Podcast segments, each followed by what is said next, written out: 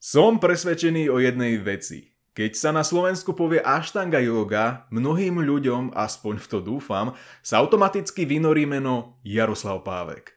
Na tomto svete žili a aj žijú ľudia, ktorí keď objavili svoje životné poslanie, tak tomu zasvetili celý svoj život. A za ten čas, čo poznám dnešného hostia, som presvedčený, že Jaro je jedným z nich. A aby som to upresnil pre ľudí, ktorí s dnešným hostom ešte nemali tú česť, Jaro je študentom Nancy Gilgov, prvej západniarky, ktorá bola zasvetená do systému Ashtanga jogy v 70. rokoch minulého storočia. Je to človek, ktorý jogu nielen praktizuje a vyučuje, ale ju aj študuje celý svoj doterajší život. Dámy a páni, toto je Jaroslav Pávek, príbeh príkopníka Ashtanga jogy na Slovensku.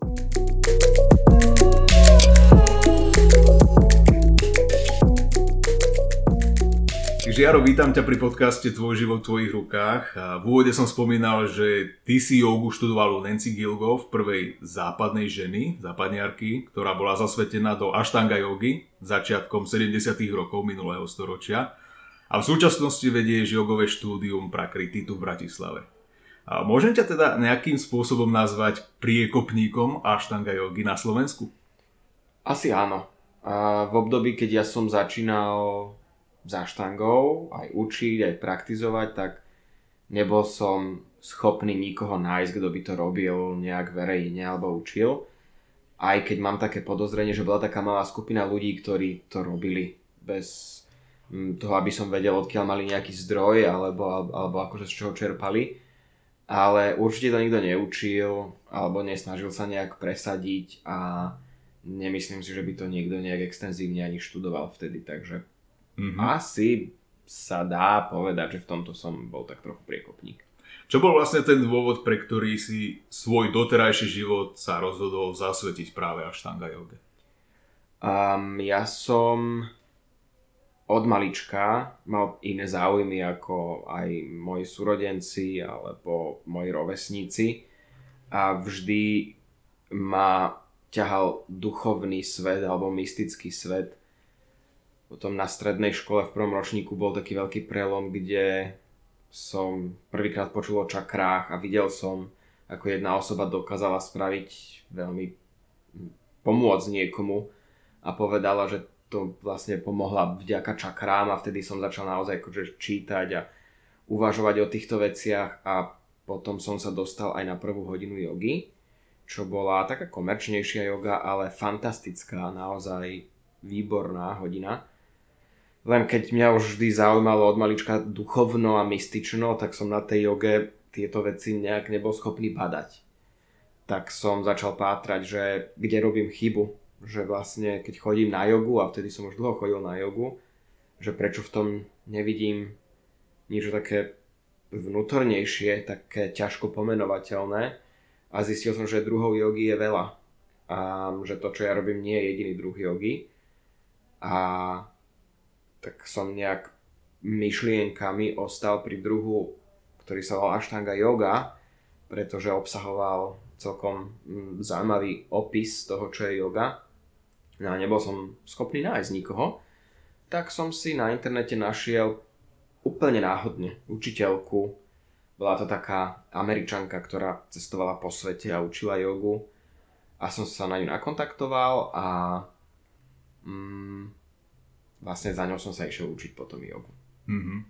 Ty si spomenul dve dôležité také veci, ku ktorým sa chcem dostať. A tá prvá vec je, že nejakým spôsobom ťa to tiahlo k tej joge a k týmto veciam prirodzene už od detstva, k tomu sa ešte dostaneme. Druhú vec, ktorú si spomenul je, že existuje hneď niekoľko druhov jog, v podstate. Aha. A presne pre niekoho možno, že z vonkajšieho prostredia, kto nemá kontakt s týmito vecami, ale že vôbec, tak to môže byť trošičku zavádzajúce, lebo poznáme, ja neviem, možno, že karma jogu, bhakti jogu, hatha jogu, ashtanga jogu. Čiže skúsme si možno povedať a vysvetliť, že čo je to yoga ako taká. OK. Mm, v rámci svojich štúdí som uh, postrehol niekoľko definícií toho, čo je yoga ale v zásade by som rád možno také dve vytiahol z toho. Tá prvá bude možno tak mm, proste nechcem, aby vyznela nábožensky, aj keď možno v tých slovách by sa to dalo nájsť, ale yoga nie je úplne nutne náboženská. Yoga je každá jedna cesta, ktorá vedie k Bohu. A tam sa vôbec nebavíme o náboženskom Bohu, ale o takej tej nejakej myšlienke, ktorá je za tým fyzickým svetom. Pokiaľ niekto chce robiť jogu a chce mať, tak ako to Indovia volajú, úspešnú jogovú prax, tak pravdepodobne to nie je človek, ktorý je bez viery v to, že je niečo viacej ako len telo, život, ktorý skončí smrťou. To potom asi yoga nie je cvičenie pre ňo. Um, takže to je prvá definícia. To znamená, že tých ciest je veľmi veľa.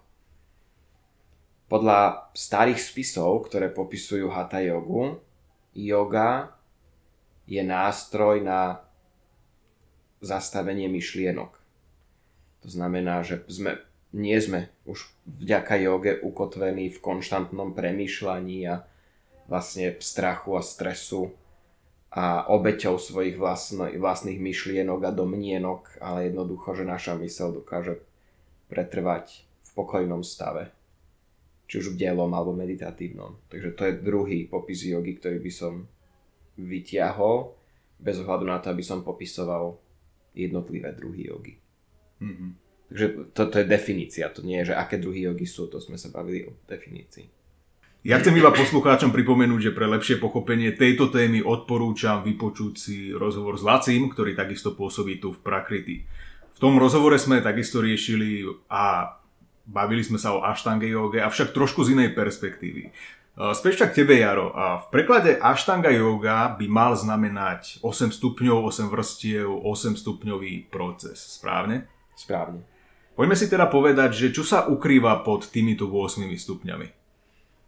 Predtým, než popíšem týchto 8 stupňov, tak malým opisom zasadím Ashtanga jogu a jej koncept do sveta klasickej jogy. V Indii bolo 5 základných druhov jogy, respektíve 6 predtým, než sme mali toľko štýlov, ako máme teraz na západe. A tie smery boli Bhakti, Jnana yoga, Karma yoga, Kriya yoga, Hatha yoga. Tie prvé štyri spomínané boli čisto filozofické smery. Nejaké činnosti, oddanosti, štúdia, um, poznania, v podstate jednoty cez filozofiu. A potom bol jeden smer, ktorý sa volal Hatha yoga Hatha yoga bola jediná, ktorá pracovala s telom, fyzickým. To znamená, že kultivovala telo, mm, jeho teda pobyt v tom tele, aby bol príjemný, aby to telo fungovalo v zdraví čo najdlhšie.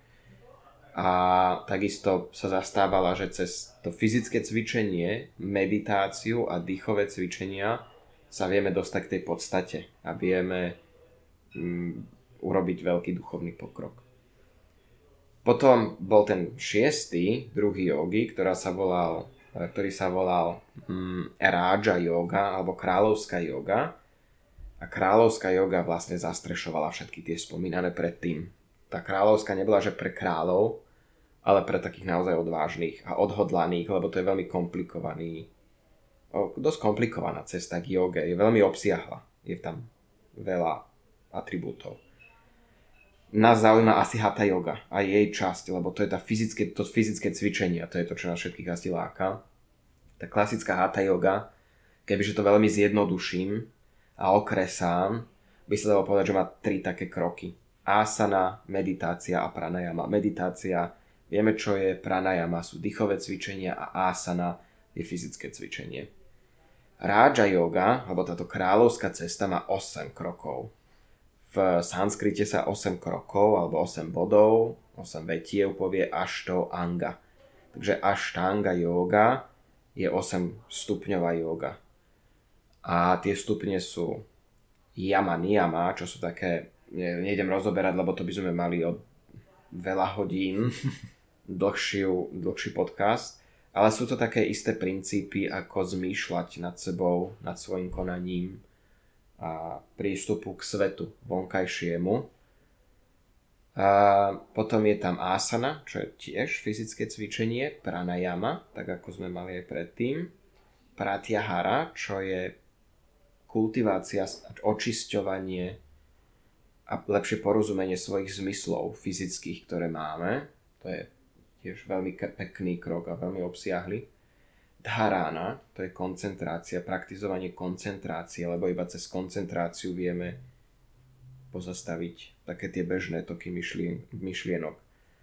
A potom je dhyana, čo je meditácia, a potom je samády, posledný krok, čo je čo má niekoľko interpretácií. A to je v podstate taký jogový cieľ nejakého duchovného prezretia. Či už sa bavíme o pokojnom živote v meste, alebo neviem akú úroveň osvietenia v askéze. To všetko by mohlo padnúť pod tento bod. Ale je to nejaký cieľ.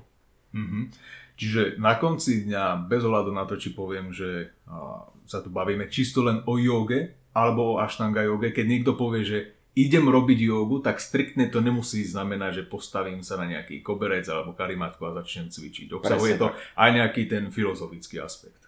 Malo by, určite mm-hmm. to sú neodlúčiteľné veci a v Indii pôvodne, napríklad moji učitelia, keď hľadali v Indii jogu, tak našli veľa jogínov, ale nikto nerobil nič fyzické, to všetko bolo filozofické a t- už, už tam bolo vidieť, že my, tí moji učitelia išli na západ s trošku inou predstavou o joge, ako ona naozaj je a bez tej filozofie jednoducho nie je jogy, lebo v zásade jedna z tých vecí, čo odlišuje cvičenie jogové od cvičenia vo fitku je, že mm, máme za tým trošku iný princíp.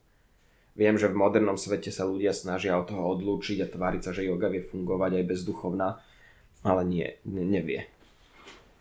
Ja som sa dopátral k jednému videu a tam si hovoril niečo na taký štýl, že je možné, aby človek, ktorý ochrnul, a aby sa znova postavil na nohy vďaka joge. Ako je to možné?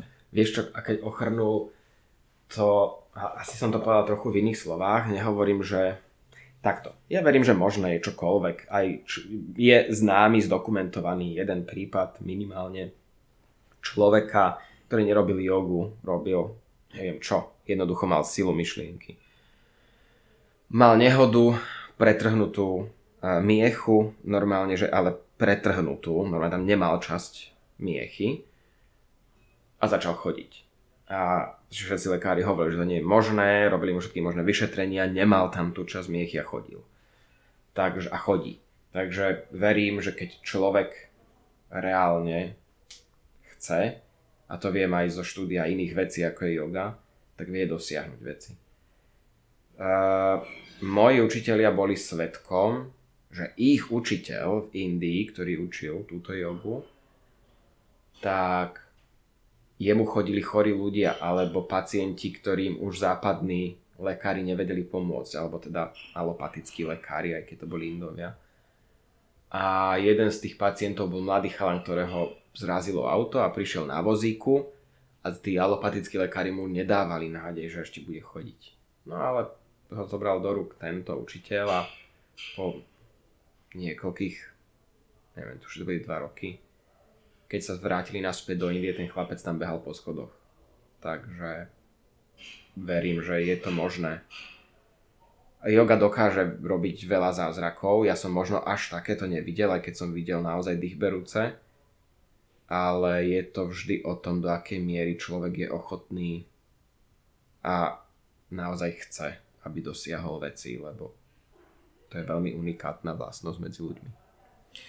Ty teda vedieš jogové štúdium spolu s Bystrom, ktoré nesie názov Prakrity. Mm-hmm. A čo som pozeral, tak ani ten názov nie je celkom taký, že vymyslený alebo náhodný. Čo znamená teda pojem Prakrity? Mm-hmm. OK, to je veľmi pekná otázka. Um, keď som spomínal, že yoga je každá cesta, čo vedie k Bohu, tak v podstate v tej jogovej filozofii alebo vo vedickej filozofii, aj teda v ajurvede napríklad. Všetky tieto filozofie sú postavené na jednej základnej filozofii, ktorá sa volá Samkhya. A to je o stvorení, kde sa pojednáva o tom, že bol mužský princíp, také súcno, i soucno po česky, predtým, než čokoľvek existovalo. My by sme to mohli vnímať ako pred veľkým treskom. Tá prapôvodná myšlienka, ktorá mala iba potenciál tvoriť a byť. len tým, že nič nebolo, tak mala iba potenciál. Ne, nemala schopnosť. No a tento mužský princíp sa volal Puruša. No a keďže nič neexistovalo a nebolo možné sa zakúsiť a porozumieť, tak vytvorilo zo seba všetko videné a nevidené. Takú maternicu stvorenia. My by sme mohli vnímať ako vesmír, alebo všetko, čo vzniklo po veľkom tresku. A tento vesmír, ktorý už mal čas, priestor, všetku hmotu a energiu, je v podstate prakrity, ženský princíp. To je to, kde sa to celé deje. To je taká platforma, taká konzola herná. A tam sa vlastne všetko toto zažíva a deje a tam sa tá energia transformuje a mení. A tam sa odohráva všetko fyzické, všetko život, všetky myšlienky, všetky duše. No a potom tá filozofia pokračuje ďalej, ako sa to celé kryštalizovalo do nejakej inteligencie univerzálnej, jednotlivého ega, do mysle, do hmoty, potom ako naše zmysly sú tam zastúpené. A vlastne potom tá yoga hovorí, že to, čo my robíme v tomto cvičení alebo v tejto praxi, je práca práve s týmito zmyslami, staranie sa o svoje telo, teda o tie elementy, o svoju mysel a vlastne yoga je cesta naspäť v tejto filozofii z toho prapôvodného uh, zdroja teda ako ten zdroj išiel do, do, do fyzického sveta, tak my vlastne z toho fyzického sveta ideme naspäť. To je yoga. No a vlastne chceme nahliadnúť za svoju individuálnu mysel a ego a priblížiť sa k porozumenia, porozumenia stvorenia v podstate, alebo tak trošku sa stotožniť s tým, že všetko, čo sa deje, sa deje pre niečo a porozumieť, že všetko, čo sa deje, je v poriadku, lebo je to všetko v rámci plánu. Mm-hmm.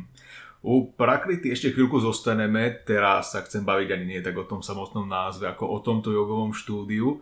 A možno veľa ľudí má také predsudky a keď poviem jogové štúdium, tak si človek automaticky predstaví nejaký holodom alebo holobyt, obrovská prázdna miestnosť. Toto je tu trošku iné na prvý pohľad, je tu dosť útulné a teda mňa by zaujímalo, že čo všetko sa dá robiť v tomto jogovom štúdiu, aké kurzy tu človek môže absolvovať, ako tu človek môže tráviť čas, lebo som si všimol, že je to tu naozaj také až voľnočasové miesto. Áno, ja keď som takto, ja som nikdy nemal cieľ mať takéto štúdio. To sa tak stalo nejak za pomoci mojej sestry. Inak moja sestra ma zobrala aj na prvú hodinu jogy, takže ona môže za tie veľké veci v mojom živote.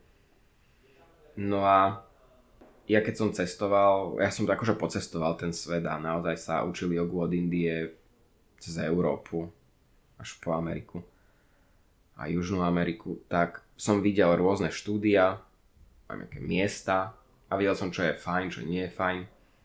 A ja aj keď ma teda mystično a mystika a yoga ťahajú celou mojou dušou a venujem sa aj myslím, že celkom intenzívne. Nemám potrebu, aby to na prvý pohľad na mne bolo vidieť na ulici. Kým nikto nevidí moje tetovania, tak sa vlastne ani nezamýšľa, že, že čo. A nechcel som, aby to bolo vidieť ani náš v štúdiu, lebo verím, že zjav nie je zárukou kvality. A chcel som, aby sa na tom mieste, ktoré keď si náhodou niekedy otvorím, sa cítili všetci pohodlne. No a tak sa to nejak celé stalo, toto štúdio a otvorili sme ho v takom industriálnom štýle a človek si tu dokáže nájsť a pohodlne sa cíti vo všetkom, čo tu je. A štúdio prešlo od otvorenia veľa zmenami mm, portfólia toho, čo tu je. A v dnešnej dobe prenajímame vlastne niektoré naše priestory aj ďalším.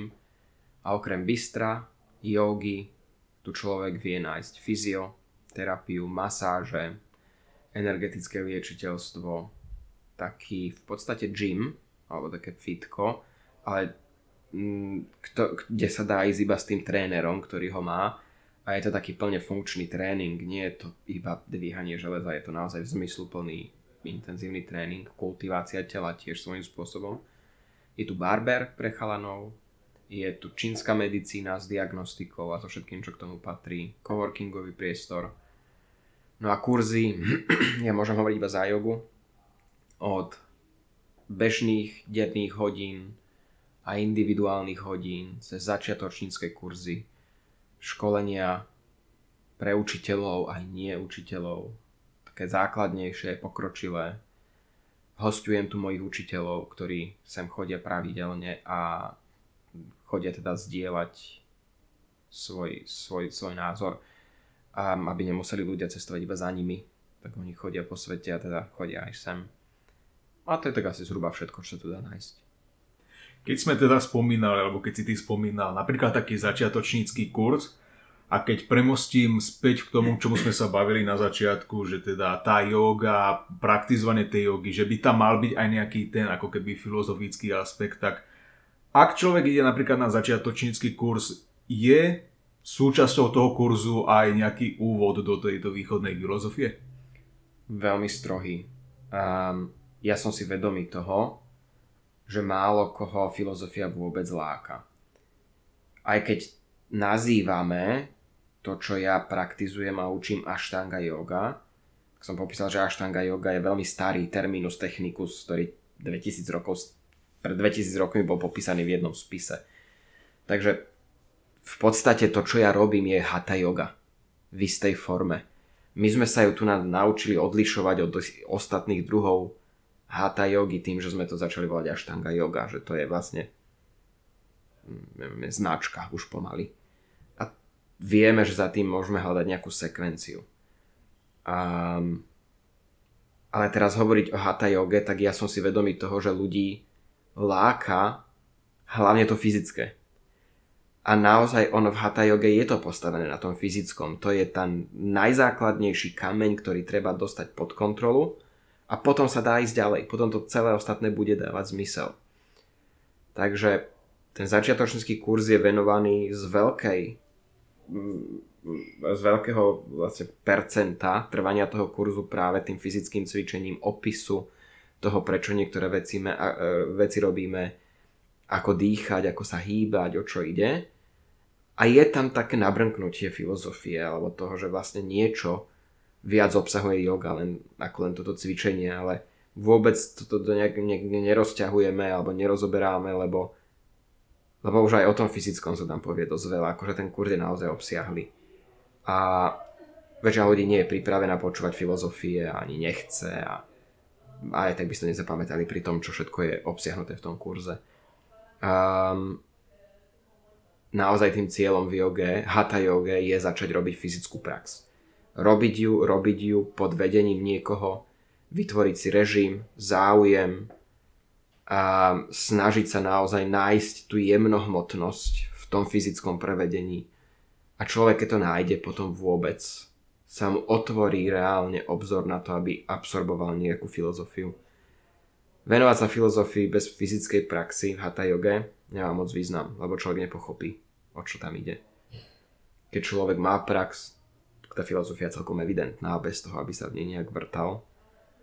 A bavíme sa o hatha yoge.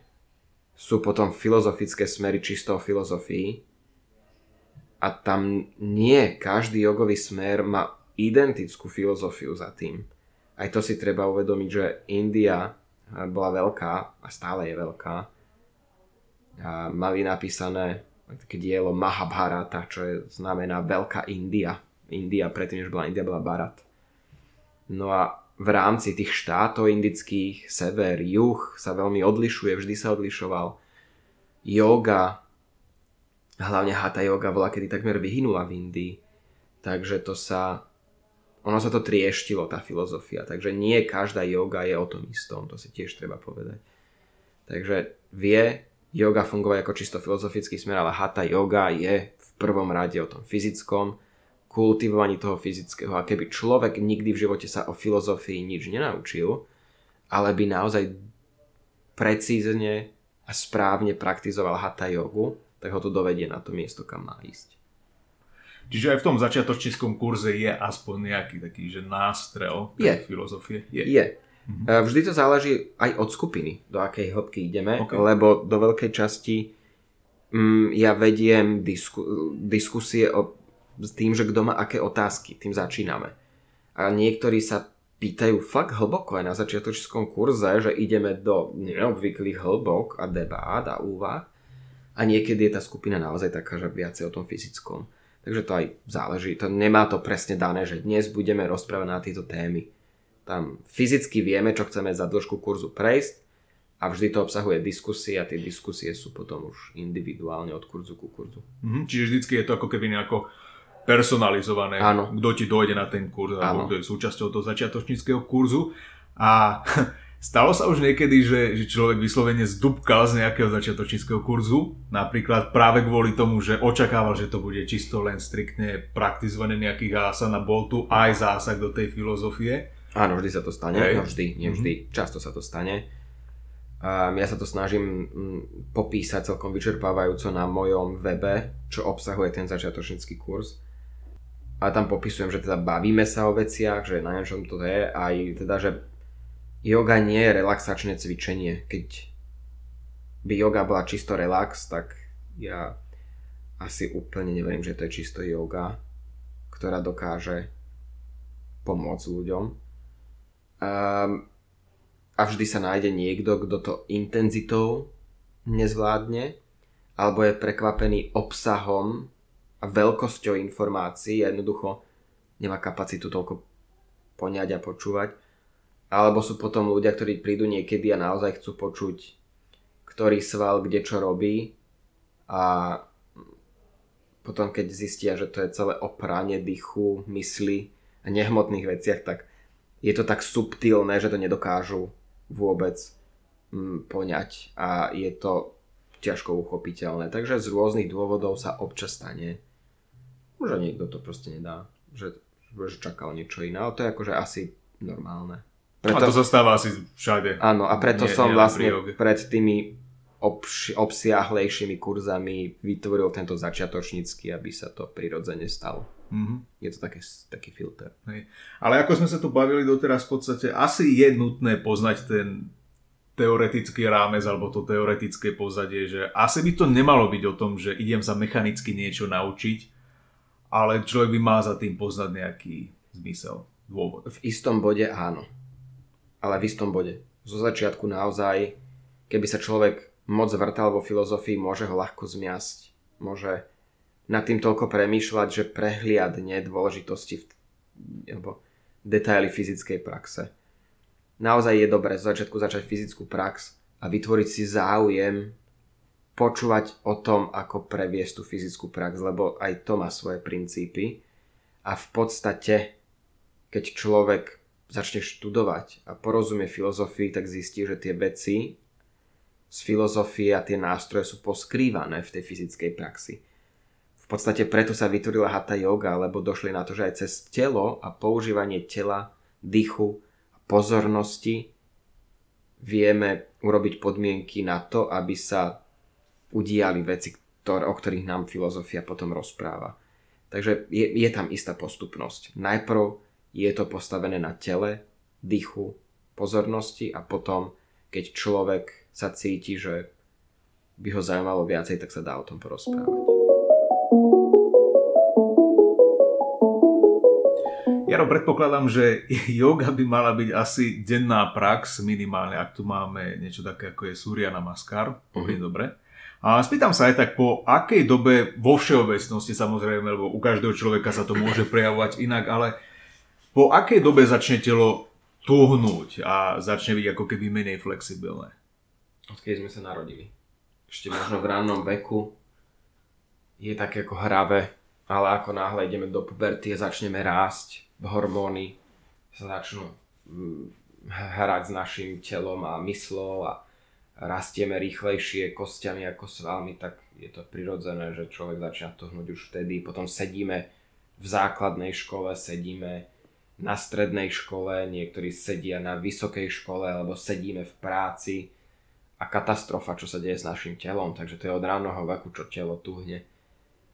Ale nie je človek pripravený väčšinou od ranného veku na jogu, alebo takú akože takú štrukturovanejšiu. Ale čím skôr človek začne, tým lepšie. Nikdy nie je neskoro. Môj otec začal, keď mal 70 rokov. A teda asi to bol najtuchší človek, akého som kedy učil. A ne, teda nemá výhovorky. A je to o tom, že človek chce alebo nechce. Tam to celé začína. Končí. Bodka. No vieš, akože tam Jasné. proste chcem, chcem, nechcem, nechcem. Dobre, ak sa na jogu pozrieme z takého pragmatického hľadiska, očami niekoho, kto je fakt nejaký, že striktný, logicky uvažujúci a priamočiari a neviem ešte jaký. Rád by som sa nejakým spôsobom vrátil k tým 8 vetvám, ktoré spadajú do aštangy jogy alebo ktoré obsahujú tú aštanga jogu. A ja som si vytiahol niečo z toho širokého spektra a patrí sem na, napríklad aj tzv. brahmačária. Uh-huh. Ako by sme to vedeli interpretovať? um, takto. Mám, poviem ti dve odpovede. Prvá je taká naša západná, pretože my žijeme v trošku v ilúzii na západe a naozaj sa snažíme nájsť interpretáciu všetkého, čo tí Indovia vola kedy napísali, čo praktizujú. A žijeme v takej pomerne dosť liberálnej spoločnosti, ktorá, v ktorej sa pre každého nájde trochu niečoho. A Brahmacharya v úplne prapôvode je umiernené narábanie so svojou vnútornou kreatívnou energiou. Táto kreatívna vnútorná energia kundaliny je v podstate na jednej strane naša sexuálna energia, ktorá dokáže vytvoriť nový život, že ona je natoľko kreatívna, že dokáže vytvoriť nový život. Na druhej strane je to naše ego. Je to to, čo poháňa, keď to je pod kontrolou, ostrosť našeho prejavu alebo takú nejakú razantnosť alebo takú ilúziu seba. Takže Brahmacharya by teoreticky mohlo byť spoznanie tejto energie a upriamiť ju smerom, ktorý dokáže vytvoriť niečo prospešné. Napríklad duchovný vývoj. Takisto by sme mohli povedať, že Brahmacharya je obdobie v ľudskom živote, mužov, mladých mužov, ktorí je mm, v neskôršej puberte a mladých 20 rokoch, kde sa muži, lebo yoga bola pôvodne mužská záležitosť, a kde sa títo muži, ktorí sa venovali štúdiu jogy, izolovali od spoločnosti, hlavne ženskej, aby sa mohli vzdelávať, učiť, aby ich tie ženy nevyrušovali, tak oni jednoducho boli od nich izolovaní, aby tú svoju kreatívnu energiu mohli dať do poznania, učenia a vytvárania seba. Takže aj to môže byť brahmačaria. V asketickom a ponímaní by sme mohli povedať, že brahmačaria je mm, nemať pohlavný styk a ejakuláciu a kultivovať tú energiu vnútri. Hovorím, že to je asketické, to nepatrí to nie je nástroj pre ľudí v meste, alebo v dedinách, alebo akékoľvek spoločnosti. Keď som bol ja v Indii, častokrát som sa na to pýtal Indov, či už to boli učitelia jogy, jogovej filozofie, aj iné jogy, ako ja robím, alebo to boli praktikanti ajurvédy, od ajurvedských lekárov po ajurvedských terapeutov.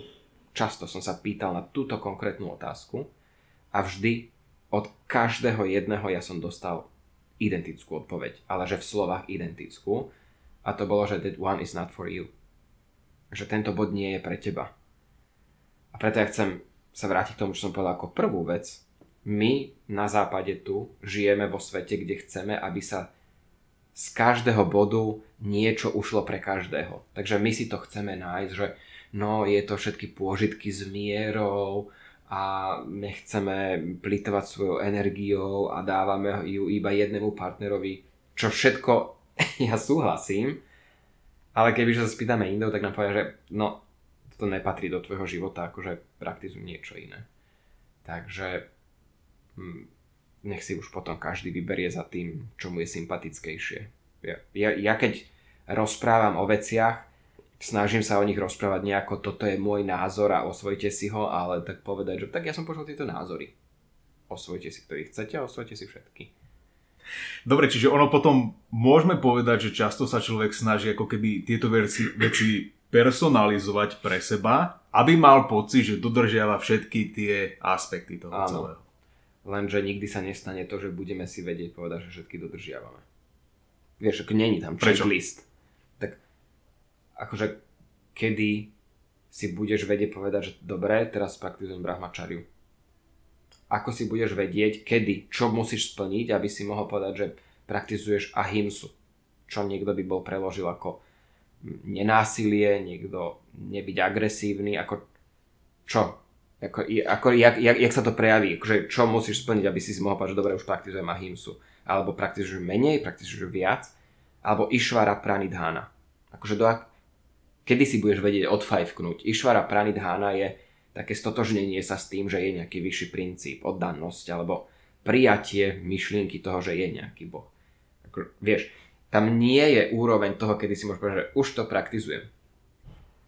A tieto, tie, tieto menované, o ktorých sa teraz bavíme, patria práve pod tie jama, niyama, čo je tých prvých 10 um, krokov jogy, alebo pr- pa- patria pod tie prvé dva. V jamách je 5 podkrokov a v niyamách je 5 podkrokov. Ja to mám, že to sú také smerové tabule, eh, ktoré by sme mali poznať a mať niekde v hlave, aby sme možno pri niektorých rozhodnutiach sa rozhodli trochu viac mm, smerom, ktorý nás privedie k väčšej rovnováhe. Aby som aj ja vážil slova, že čo tým poviem.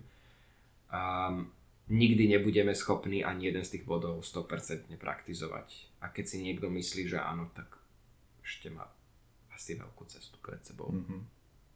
Dve veci chcem z tohto vyťahnuť. Prvá je, že a, je tu nejaká, neviem, že zdržanlivosť, a, nenásilie. Pre niekoho, pre možno kresťana, to zne až nápadne povedome, že sú to nejaké také, že 10 božích prikázaní, dajme tomu, laicky povedané, veľmi laicky povedané. A je to náhoda, že to znie tak trošku podobne, alebo je za tým nejaký iný dôvod? Prečo sa tieto nejaké hodnoty alebo, alebo postoje životné podobajú? Rozumiem. Ono niekedy som počul veľmi často interpretáciu, že práve týchto 5 jám a 5 niám je popisovaných ako jogových desatoro. Čo je veľmi nešťastný opis um, pretože desatoro Božích prikázaní, o ktorých ja si nemyslím, že pôvodne boli myslené ako prikázania, ale ako znamenia, tak tie prikázania v dnešnom ponímaní nám hovoria, že toto musíš robiť a keď to nebudeš robiť, tak budeš v nemilosti alebo niečo sa ti stane. Yoga nikdy v žiadnom spise nezmienila čo sa ti stane, keď nebudeš niečo dodržiavať. Vždy je to iba súbor odporúčaní. Čo sa stane, keď budeš to dodržiavať. A do, je tvojim rozhodnutím, do akej miery budeš ktorý nástroj používať. A nie je to o tom, že musíš hrotiť všetky, lebo to je potom zase iba priputanosť. A jeden z bodov jogy je nepriputanosť. A, takže myslím si, že človek, keď bude ovládať týchto, tieto kroky a bude vedieť, o čom sú a bude nad nimi niekedy uvažovať a niekedy sa mu podarí rozhodnúť sa trochu viacej podľa týchto odporúčaní, bude mať zaručenie väčší pokoj v hlave. A yoga je o hlave, to nie je o tele, to je práca zmyslov, všetko. Všetko je v hlave. A desatoro Božích prikázaní si myslím, že by bolo tiež múdre nevnímať ako prikázania, ale ako znaky toho, že sme na ceste za Bohom. Čo tým pádom znova sa podobá aj desatoro, aj jama. To je vlastne prvý nejaký bod, ktorý som chcel vytiahnuť, týchto 10 božích prikázaní.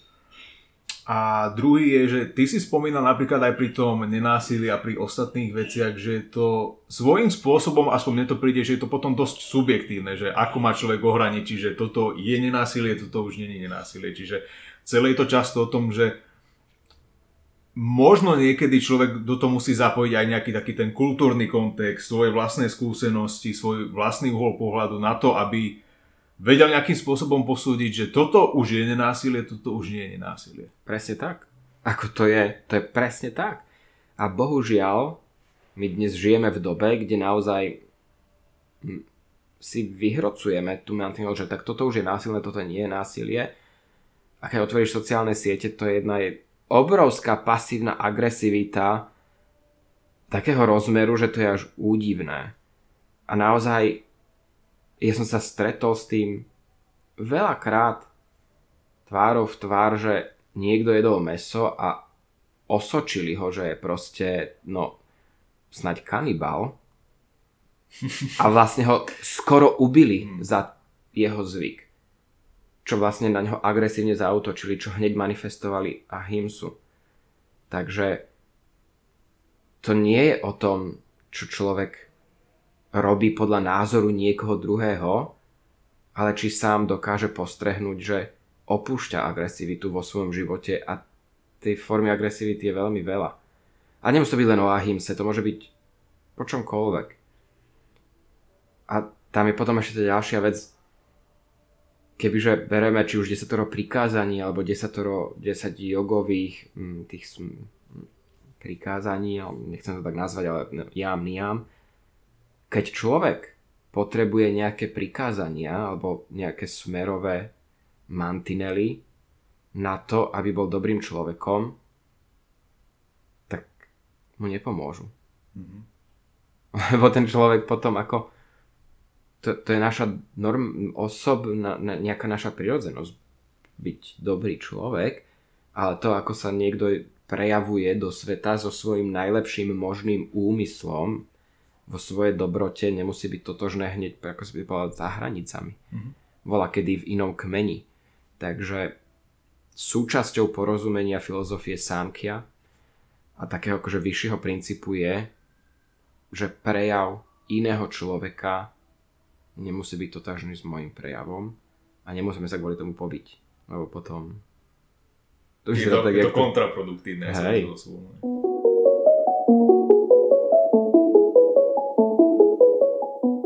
V rozhovore s Lacim sme sa bavili o sanskrite, tiež tu to odznelo minimálne raz. A v tomto rozhovore, čo sme sa bavili, tak odznelo, že jedno slovo v sanskrite môže mať niekoľko desiatok významov. Je to pravda? Je.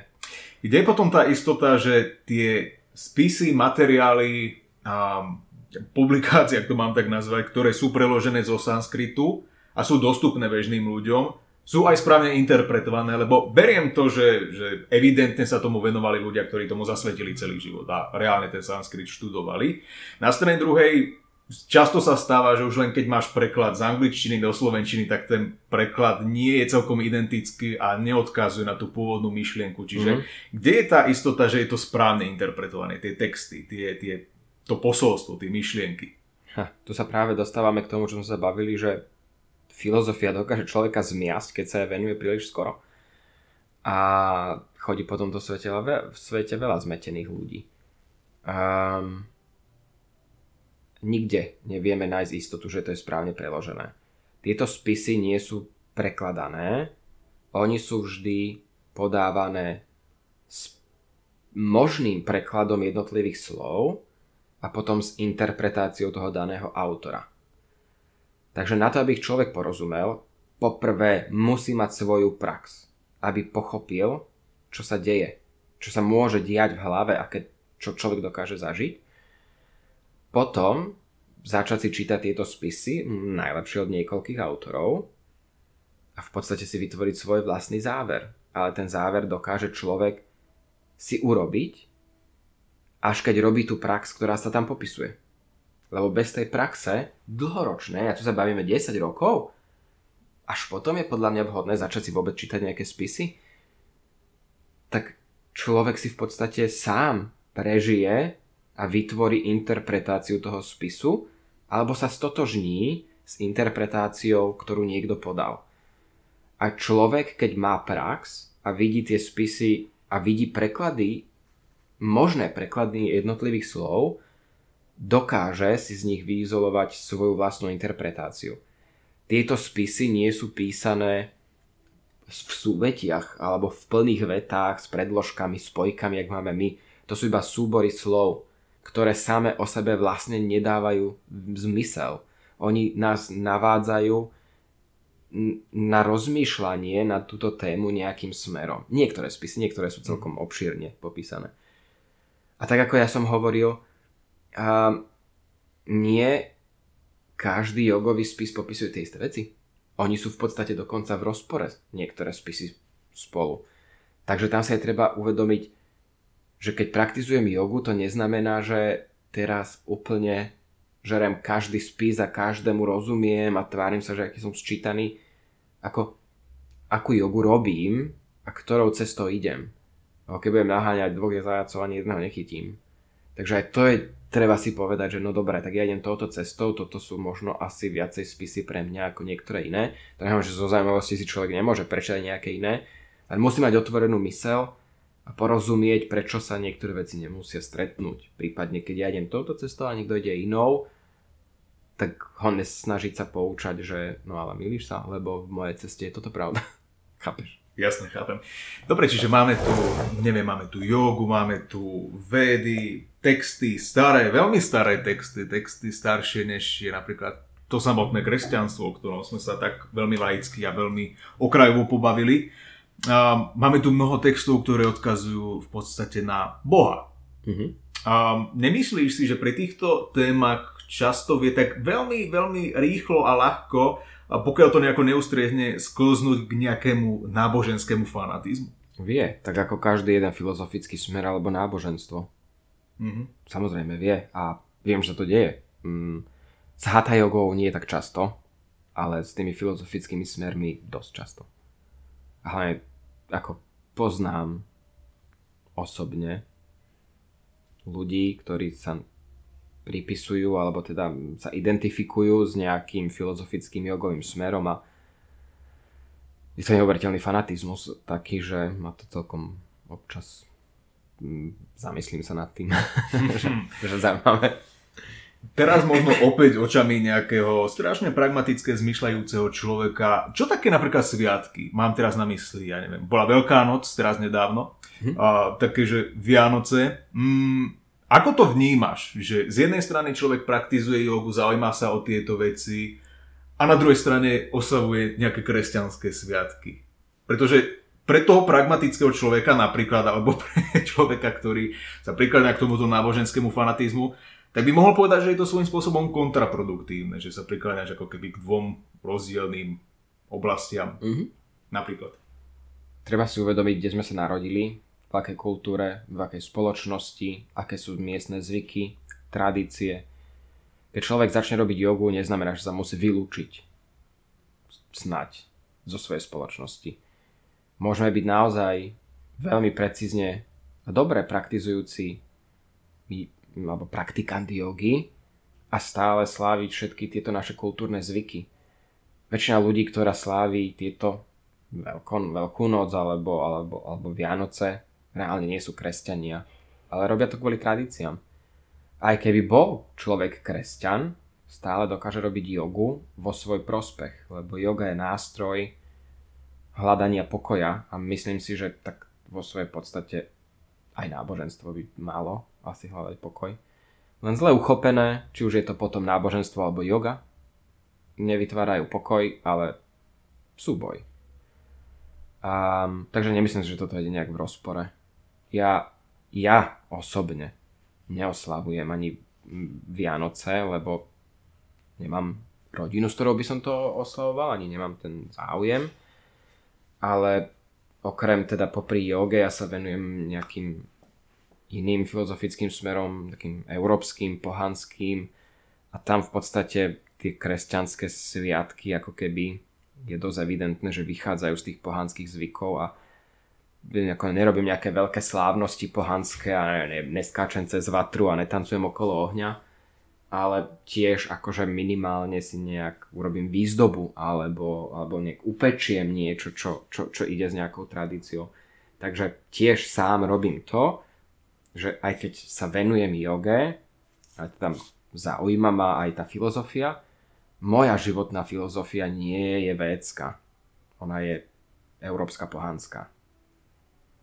Ono možno, ja keď to trošku odľahčím a niekto by s tým mal možno, že problém, ktokoľvek, kto počúva tento podcast, tak ono sa svojím spôsobom ani nedá tak, že žiť že v jednej uzavretej bubline, lebo to je ako človek žije na Slovensku a, ide zo, zo zahraničia, alebo sa zaujíma o nejakú konkrétnu kultúru alebo nejakú konkrétnu hudbu zahraničnú a už to nie je proste tá jedna bublina, už je to zrazu prienik s niečím iným. Hej. To je to isté gastronomii, niekto má rád azijskú kuchyňu napríklad, ale aj Slovak a zase je tu nejaký prienik. Hej, Čiže nikdy, jasné. asi, asi sa nedá žiť v jednej izolovanej bubline pod jedným smerom, jednou filozofiou, jednými záujmy. Vždycky, vždycky tam bude nejaký prienik. Áno.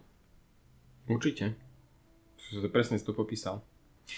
Poďme teraz na trošku odľahčenú tému po týchto strašne filozofických a metafyzických záležitostiach, tak pôjdeme o niečo ďalej, na niečo praktickejšie a ľudia možno, že často očakávajú, že človek ako ty nie je meso, nie je ká- nepije kávu, nepije možno alkohol, žije možno striedný život. Aká je realita v tvojom prípade? Realita je taká, že ja keď som bol malý chlapec, tak som varieval s mojou babkou. Moja babka mi hovorila, že keď budem veľký, budem kuchár. A ja som skoro bol kuchár. Ja som, mám aj hotelovú akadémiu, hotelový management, pretože potom ešte som išiel na výšku, management, marketing. Tak to bolo niečo také akože medzi hobby a prípravou na výšku. Gastronómia je moja obrovská vášeň. Ja milujem naozaj tráviť čas vyberaním kvalitných surovín, spracovávaním, varením, v podstate takou kuchynskou alchýmiou a viem si jedlo veľmi kvetnato užiť, či už slovne alebo prežitkom. A teda cestujem pomerne asi nadpriemerne, či už za jogou alebo voľnočasovo a samozrejme súčasťou toho je ochutnávanie tých kultúr. Prešiel som si obdobiami, kde som sa snažil strávovať tak, aby som sa zapáčil niekomu inému, pretože očakával práve, že ja tým, že niečo robím, by som mal nejak sa stravovať, až som pochopil, že mňa nenaplňa, ani nemám záujem robiť veci pre druhých v takéto veci. Hej, ako to, že by som sa by som jedol niečo len preto, aby si niekto mohol povedať, že oho, ako dobre žije, tak ako to je názor niekoho iného. Tak som sa rozhodol, že budem žiť a jesť tak, ako ma nerobí radosť. Hej, ako je to svojím spôsobom pôžitkárstvo, ale aj iné formy pôžitkárstva sú a nemyslím, že jedlo je o niečo horšie ako iný, iné pôžitkárstvo. Takže ja, ja jem všetko, všetko. Hej, ja, Všetko. ja, ja ľúbim jedlo, ľúbim ho spracovať, ľúbim ho jesť, ľúbim cestovať za jedlom a som ochotný naozaj, že cestovať kvôli reštaurácii niekam vo svete. Takže toto je... Ja som... Robím svoju vášeň inú, tak ako robím jogu. Ale začal som trochu tak vybabrávať s, druhými ľuďmi, lebo keď som sa niekomu predstavil, alebo som povedal, že tak ja som ten a ten a robím jogu, alebo mám jogové štúdio, tak to už bolo presne vždy nasledovali tie otázky, či dokážem špagát, dať si nohu za hlavu, či som vegetarián a neviem čo, asket. Tak teraz, keď sa s niekým predstavujem alebo niečo, tak ľuďom poviem, že mám kaviareň. A neklamem, lebo ja mám bistro, túto súčasť štúdia, ale nikoho nenapadne, keby som sa normálne, že ožral o 12. na poludnie a utopil sa vo fontáne, tak nikto nemyhne aj brhol, lebo si povedal, že však to je v poriadku, lebo povedia si, že no debil, nepozorný, ale nikoho by nenapadlo, že vlastne to je neludské. Keď poviem, že robím jogu, tak všetci už majú očakávania. Keď poviem, že sa venujem niečomu inému, majú iné očakávania. A jednoducho som si povedal, že ja mám kaviareň, to je tak akože čo, čo, čo robím, no ma, robím gastronómiu, mám kaviareň a tým pádom som oslobodený od mm, predsudkov a očakávaní druhých ľudí. Ja si spomínam presne toto si mi povedal pred pár mesiacmi, keď sme sa stretli a bolo to pre mňa fakt, že, že zaujímavé. Predpokladám, že to robíš aktuálne presne z toho dôvodu, že sa snažíš vyhnúť tým nejakým predsudkom a nejakým tým zaužívaným názorom spojitosti s tým, čomu sa venuješ. Aj, ale mm, mne sa mne sa nechce tráviť čas s tým, že by som niekomu niečo vysvetloval, alebo sa obhajoval a jednoducho takto nám obidvom spríjemním čas a Je to jednoduchšie. je to, je jednoduchšie pre nás oboch a akože svojím spôsobom neklamem, lebo ako mám kaviareň a všetko a keď sa ma niekto opýta, aké robím pohybové aktivity, ja že tak sezónne, lebo robím sezónne, chodím do fitka a keď, sa nie, keď príde na jogu, tak poviem, že ja robím aj jogu. A vieš no, tak je to iba o tom, že sa mi proste, už mám za sebou to obdobie, kde by som potreboval pretlačať svoj názor na druhých ľudí a vysvetľovať a obhajovať nejaké moje záujmy, no keď sa niekto chce opýtať, tak sa opýta viac a keď sa nechce, neviem, potrebujem to hovoriť tak svoj voľne.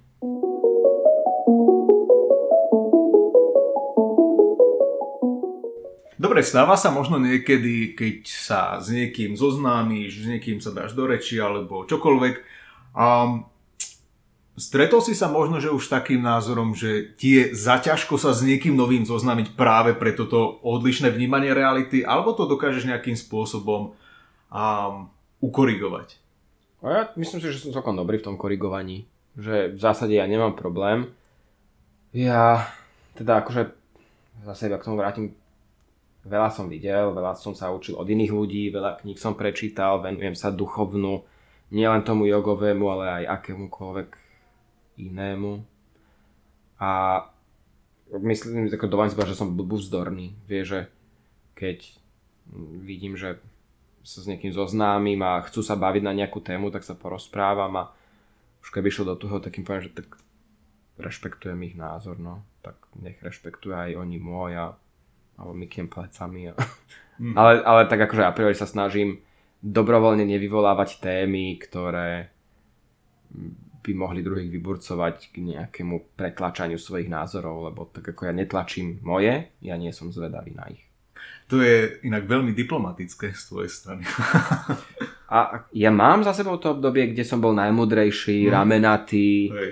robil som najlepšiu jogu, bol som najštudovanejší, ako akože been there, done that, hej. A iba zo svojej skúsenosti viem, že poprvé to nikam nevedie, po druhé mi to nikdy nič nedalo, okrem spoznania toho, že práve som urobil niečo, čo reálne nie som ja. Tak to sa nechcem ja prejavovať do sveta. Čo mi to pomohlo zistiť, že toto robiť nechcem. Taký to nechcem byť. A teraz niekto by to mohol, že je to diplomatické, ale je to... to je, toto je podľa mňa praktizovanie ahimsy nenásilia, ako ja vlastne nedávam ani podmienky k nejakému konfliktu. A že čo už by človek sa mohol obha- ohradiť, že no a zožere hen tam hoci čo, že kde je teda tá ahimsa. No, ja sa snažím praktizovať ahimsu najprv k ľuďom. V prvom rade sám k sebe. Ja chcem byť v miery, v pokoji a nechcem byť na seba nasratý. Potom k druhým ľuďom. Potom samozrejme tam je tá príroda, ale ja hovorím, že ja mám duchovné pozadie nie vedické, ale iné. A tam kolobeh prírody funguje trošku inak ako v tom vedickom. Takže tam by som to aj nechal a keď niekto chce sa s tým stotožniť, fajn, a keď nie, tak fajn. Dobre, toto je mm, možno, že z môjho uhla pohľadu som to skôr mieril na medziludské vzťahy vo mm-hmm. všeobecnosti. Mm-hmm. Čo také partnerské vzťahy? Pretože tam je to už o niečo také, že osobnejšie a skrz to, čomu sa venuješ, nemáš niekedy pocit, že je to ťažké sa s niekým naladiť na rovnakú vlnu? Nie. Nie, akože keď ten druhý človek je hm, ako otvorený tiež, tak ako, vieš, ako nie je priestor na konflikt, keď je to o tom, že rešpektujeme, že ja sa venujem takýmto veciam, druhý človek sa venuje iným veciam a... A kompromis. A, no, jasné, ako to je jak baviť sa o práci, no tak máme mm. každý iné zamestnanie a teraz není problém to, že nemáme rovnaké zamestnanie, no tak máme aj iné životné štýly, máme možno iné, iný svetonázor a nemáme, máme rovnaký keď tak, ale akože chápeš, no proste Jasne. ja asi by som úplne nechcel ani pri sebe človeka, ktorý moc robí jogu a tam odvrta v duchovnom svete. A sú dny, kedy sa ti ale že vôbec nechce mať napríklad nejakú hodinu v prakrity alebo že sa ti nechce robiť vlastnú prax? Nemám nikdy dni, že by sa mi nechcelo mať hodinu. Mám dni, kedy sa mi nechce mať vlastnú prax. Čo vtedy robíš? Či, či, či nejakým spôsobom s tým bojuješ, alebo si dáš deň voľna, alebo... Ja akože s vecami nebojujem. Väčšinou sa snažím, naozaj. Keď som v štúdiu, keď som tu, mm-hmm. je to veľmi iné, ako keď som doma. Preto som sa tak trochu zamyslel, lebo moja prax je trochu niečo iné ako väčšina ľudí, ktorí má možnosť prísť sem, lebo praktizovať na hodine s inými ľuďmi je niečo dosť iné ako praktizovať sám. Ja som v podstate drvivú väčšinu času, čo ja sa venujem joge, musel praktizovať sám, lebo ja som nemal učiteľa po blízku. A učiteľov, ktorých mám teraz, žijú na druhej strane planety. Takže to není, že idem na jogu na druhú stranu Bratislavy, proste iné vzdialenosti. A yoga bola moja priorita, keď som začínal ako 20 ročný, ešte pred 20 tak som drtil veci, tak som bol mladý, chalan, neviem, možno plný testosterónu alebo odhodlania, tak som drtil šupy, bomby a to bolo to obdobie, keď som bol aj najmudrejší zo všetkých a všetko toto, no tak teraz už mám pomaly 37 a už keď sa mi nechce, tak proste nepraktizujem. Alebo si spravím pozdrav slnku alebo si pustím do pozadia nejakú hudbu, alebo film, alebo nech tam niečo je a spravím, čo sa dá. Lebo jedno z tých najväčších takých možno posolstiev, čo mi jeden z mojich učiteľov povedal je, vieš, rozdiel medzi nami v Indii a vami na západe je, že my si nerobíme z veci stres. A jednoducho, na čo sa na seba hnevať. A ja som tak povedal, že vlastne fakt, na čo sa na seba hnevať. Tak sú dni a dni. Teraz som na dovolenke 4 dní, mal som s sebou podložku, aj som ju nevyťahol z kufra. Lebo som cestoval, bol som vonku, ochutnával som to miesto, bolo slnko, bolo teplo, chcel som byť na slnku.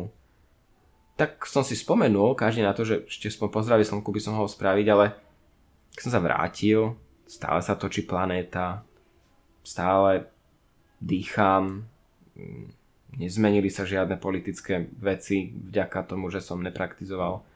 Vieš, ani, ani sa nezačala rozpadať slnečná sústava. Tak akože o čo ide? Chápeš? Robím to roky. Roky, roky, rokúce. Mám obdobie za sebou, kde som to hrotil. Drtil som to strašne. Ale to je efekt kývadla. Proste keď to ide z jednej strany, potom to ide do druhej strany. Mám už, ne, ne, ne, pripadám si starý, ale myslím si, že si po tých rokoch dokážem aj vo svojom veku dovoliť ísť na dovolenku niekedy a nevyťahnuť ten koberček na jogu a že všetko je to v podstate stále fajn. No a prišiel som domov a urobím si prax. No a niekedy som odhodlaný, že super, teším sa, idem, roztiahnutý koberec, spravím prvý pozdrav slnku a poviem si, že no dnes je to dosť na prd. Tak zavrem. A sú dní, keď že fakt sa mi nechce. Začnem a ide to. Vieš, takže ja hlavne robím tú prax bez nejakých očakávaní. A ďalšia vec, tá moja prax je moja prax. Akým ja som v poriadku so svojou praxou, tak fajn. Len tu musím zase povedať. Mám to obdobie veľmi tvrdej disciplíny za sebou a verím, že je kľúčové k tomu, aby človek mohol dospieť k názoru, že niekedy to neurobiť v poriadku.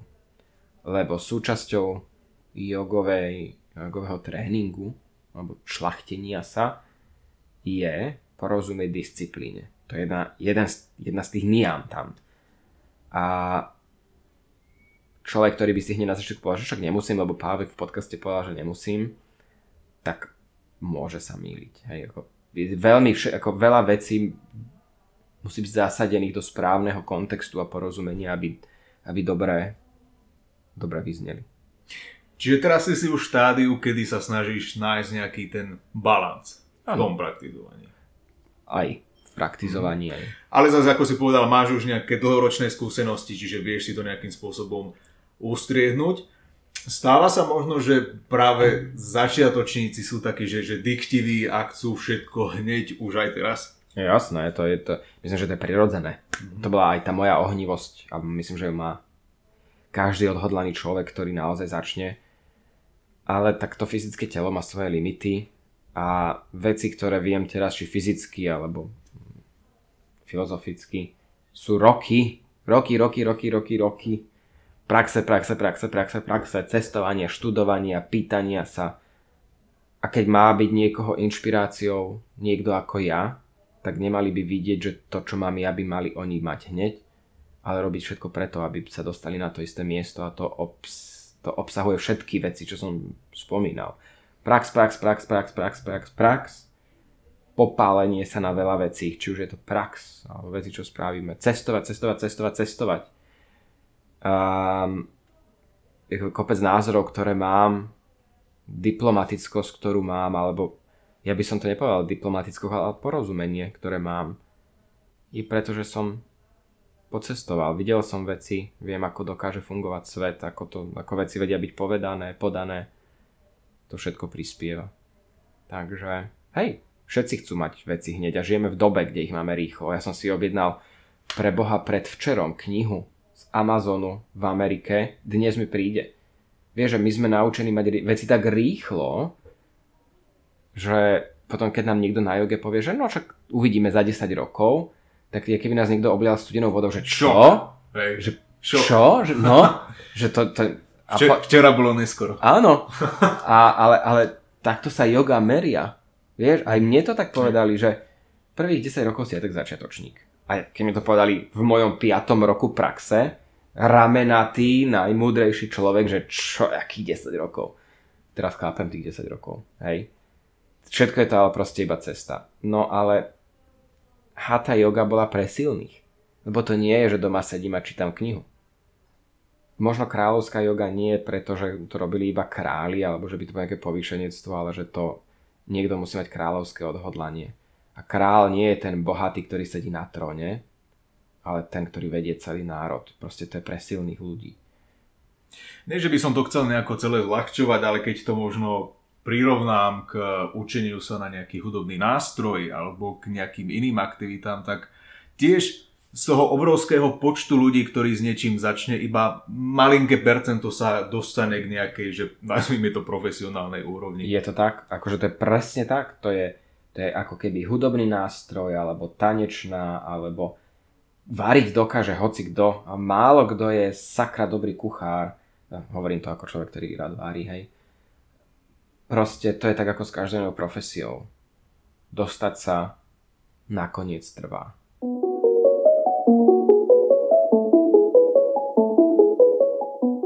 Ešte taká možno zaujímavá otázka predtým, než pôjdeme k nejakému ďalšiemu okruhu. A ku mne sa dostala taká veľmi zaujímavá myšlienka a považujem to za dosť relevantný zdroj.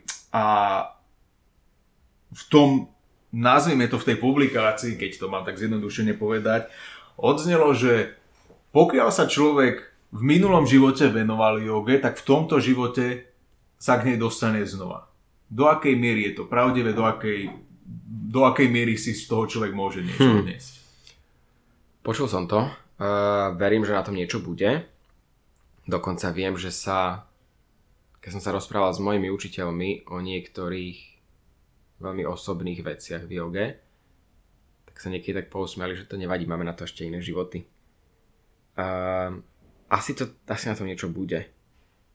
Jediná vec, ktorou, nad ktorou ja niekedy dúmam, keď sa pominiem z tohto fyzického tela, časť mojej mysle, časť mňa a nejaká esencia mojej bytosti, ktorá konec koncov vykryštalizovala do tohto tela, sa pominie to na miesto, ktoré voláme onen svet, že keď sa budeme inkarnovať znovu, že či som to znova iba ja, či tam nie je niekde návrat do jednoty medzi tým a z tej jednoty sa odštiepí iný pomer mňa a niekoho iného a potom to ide ďalej. A to mám len akože, vieš, rozmýšľam nad tým, lebo keď sa venuješ tematike regresí iných minulých životov, detí, ktoré si pamätajú svoje životy, ako tých, tých uhlov pohľadu je na to veľmi veľa, môžu byť dvaja ľudia, súčasne žijúci, ktorí si pamätajú, že v minulom živote boli, ja neviem, teraz strelím, Napoleon, alebo Johanka Zárku, alebo neviem, Anna Bolejnová. Vieš, že ako je to možné, že dvaja ľudia si na to pamätajú? V nejakej miere museli byť spojení v minulom živote. Takže otázka je, že to, že máme pocit, že ja som teraz tu, ty si tu oproti mne, sme zdanlivo oddelení nejakým priestorom, sme my reálne oddelení v, aj v podstate? Nemôžeme si my v regresii spomenúť na všetky možné životy, ktoré sa odžili doteraz? A to sú iba moje úvahy. To ja nehovorím, že mám na to odpoveď. To ja len ako, len chcem akože povedať, keď hovorím, že áno, asi sme to robili v minulom živote, tak sme to mohli robiť aj preto, že niekto iný v, v našej reprezentácii to mohol byť. Tým pádom sme to robili všetci v minulom živote. A nikto. Rozumiem. Pozor, ja, ja, to, bola, to bola úvaha. Hej, akože to... Ja, To bolo fakt niečo. to sú také moje no, úvahy niekedy. Tak toto sú také moje vnútorné konverzácie. Výborne. Máš čo robiť v súkromí. Hej, nenudím sa. Výborne. Hej, a k tomuto súkromiu možno, že ešte trošku tak sa vrátim. Ty si na začiatku spomínal, že o tieto veci si sa nejakým spôsobom vždy zaujímal prirodzene, už akože v detstve, alebo keď si bol mladší. Hovorím mladší, nie mladý. A skús možno vypichnúť, alebo skúsi tak možno, že spomenúť z detstva nejakú takú, takú nejakú, že situáciu, alebo nejaký taký uhol pohľadu na niečo, kedy si si keď teraz už si na to sa spätne pozrieš, tak si povieš, že, že ty kokšo, že takto asi nie každé decko uvažovalo. No, dobre, mám niekoľko. Výborne. Asi jedna taká vec, ktorú ale asi robili všetky deti, že keď som sa hral, tak ja som sa hral, že som nejaké divé zviera. Hej? A tak, že som sa hral s mamou, a, alebo tá mama vedela, že som práve, ja neviem, líška. A tam som odbehol do izby, som sa vrátil a ona, že no čo moja lištička, že ale už nie som líška, už som, ja neviem, blok. Hej, že proste som bol vždy nejaké divoké zviera. Keď som sa hrával so svojou susedou vonku, z nejakého dôvodu, si pamätám na naše hranie a na naše prechádzky, ako keby som sa na nás pozeral. Že, že si nepamätám, že som s ňou, ale že nás vidím. To si, ne, to si neviem dodnes vysvetliť, že či to bol reálne mimotelový zážitok, alebo či sa to nejak v mojej hlave iba premenilo. A potom tak akože moje veľmi bežné hranie bolo, že som sa hrával s Legom Jabela. A mal som Lego, moja, ma, mal som tri také obľúbené stavebnice. Jedna bola hrad a vždy som sa hral teda na stredovek. Rytierov a teda templárov a tak akože sa tam proste všetko tak stredoveký život s vecami, čo k tomu patrili. A potom som mal, že lietadlo a vlak. A keď som sa hral s lietadlom a vlakom, tak vždy moje hranie začínalo teda buď leteckou katastrofou, alebo teda vlakovou katastrofou a všetci tam zomreli. A ja som sa hral potom s tými figurkami, že sú v duchovia. Že sú v posmrtnom živote. Čo som vôbec nerozumel, ako ja nechápem, kde som vôbec takú... Kde ma to nap... Ja si nepamä... Možno som vedel, prečo sa tak hrám, ale ne... nepamätám si na to. Takže som sa hral, že vlastne všetci sú mŕtvi a teraz tam sú ako v posmrtnom živote a lietajú a v tom medzipriestore niekde. No takže takto som sa ja hral ako dieťa. Ale akože určite som zahral aj inak, pamätám, že zahrával v blate, stával som hrádze všade, kde sa dalo a, a s vodou a so zemou, akože neviem, možno ma tie elementy už tak akože fascinovali. A potom si pamätám, že som ešte, ešte, ešte dve, dve také kľúčové spomienky mám, keď sme mali chalupu na strednom Slovensku v obci Pukanec, tak tam bola taká lúka stará, kde som chodil a tam som sedával a pozrel sa na dedinu. A potom nám pred domom kopali, ja už neviem, či to bol kábel, alebo kanalizácia, alebo čo, a vlastne ak rozvrili tú zem a ja som sa hrával v tej zemi, lebo som tam z toho blata robil hrádze, tak som v tej zemi našiel prvý kryštál. Že kryštál kremeňa. Čo ma neuveriteľne fascinovalo a potom som sa, ja som prekopal celú tú ulicu a ja som ich za krabicu od topánok plnú našiel kryštálov, takže to som mal koľko, neviem, 10 rokov a už viem, že vtedy kryštále u, mne, u mňa akože bežali vo veľkom a, a vôbec som s nimi nič nerobil, iba som ich mal v krabici a potom som ich niekde evidentne aj asi zahodil, alebo rodičia mi ich zahodili. Ale teda veľakrát ma napadlo, že čo by som za tú krabicu dnes dal. Dobre, a vypichnem asi z toho len tých mŕtvych pasažierov z lietadla. To je veľmi fascinujúce, to ako to, to je highlight tohto podcastu, to si niekde obzvlášť musím uchovať. Nejaké prémiovej verzii alebo niečo. No, akože na jednej strane niekedy rozumiem, či, to ne, nehraničí len s nejakou psychopatiou v mojom rannom veku. Ale tak... Ak to zober... počúva nejaký uh, náhodou psychológ, tak poprosíme kontakt, ďakujeme veľmi. Práve, že ja dodnes mám rád napríklad kriminálne dokumentárne mm-hmm. filmy a už mi jeden človek povedal, že to hovorí o mojom uh, psychickom rozpoložení. že to o mne veľa hovorí, tak som si tak akože pomyslel, že asi som fakt poškodený. Ale potom som zistil, že je strašne veľa ľudí, ktorých to zaujíma. Veľmi veľa. A keby veľmi to veľa ľudí nezaujímalo, tak tých dokumentov nie je to. Je, je to ve, ve, veľmi doma, veľmi je toho veľa si zober. Hej. Ja neviem, knihy, seriály, podcasty. Hej. Hej. Je, je toho strašne veľa, čiže podľa mňa to je na vzostupe takéto veci. No. Kriminálne spisy a podobne. Takže možno to hovorí o našom kolektívnom Hej, no. poškodení a možno... No, dobre, takže... Neviem, akože tam som chcel naviazať, že podľa mňa je to úplne akože normálne, len v kontexte toho detstva mi to prišlo strašne také zaujímavé. Aj mne to príde divné, akože Ale fakt tak mi to bo, bo, boh vie možno, že keď to niekto teraz počúva, tak si povie, že ty kokšo, že moje druhé detstvo. No jasné, akože nevylúčujem to vôbec.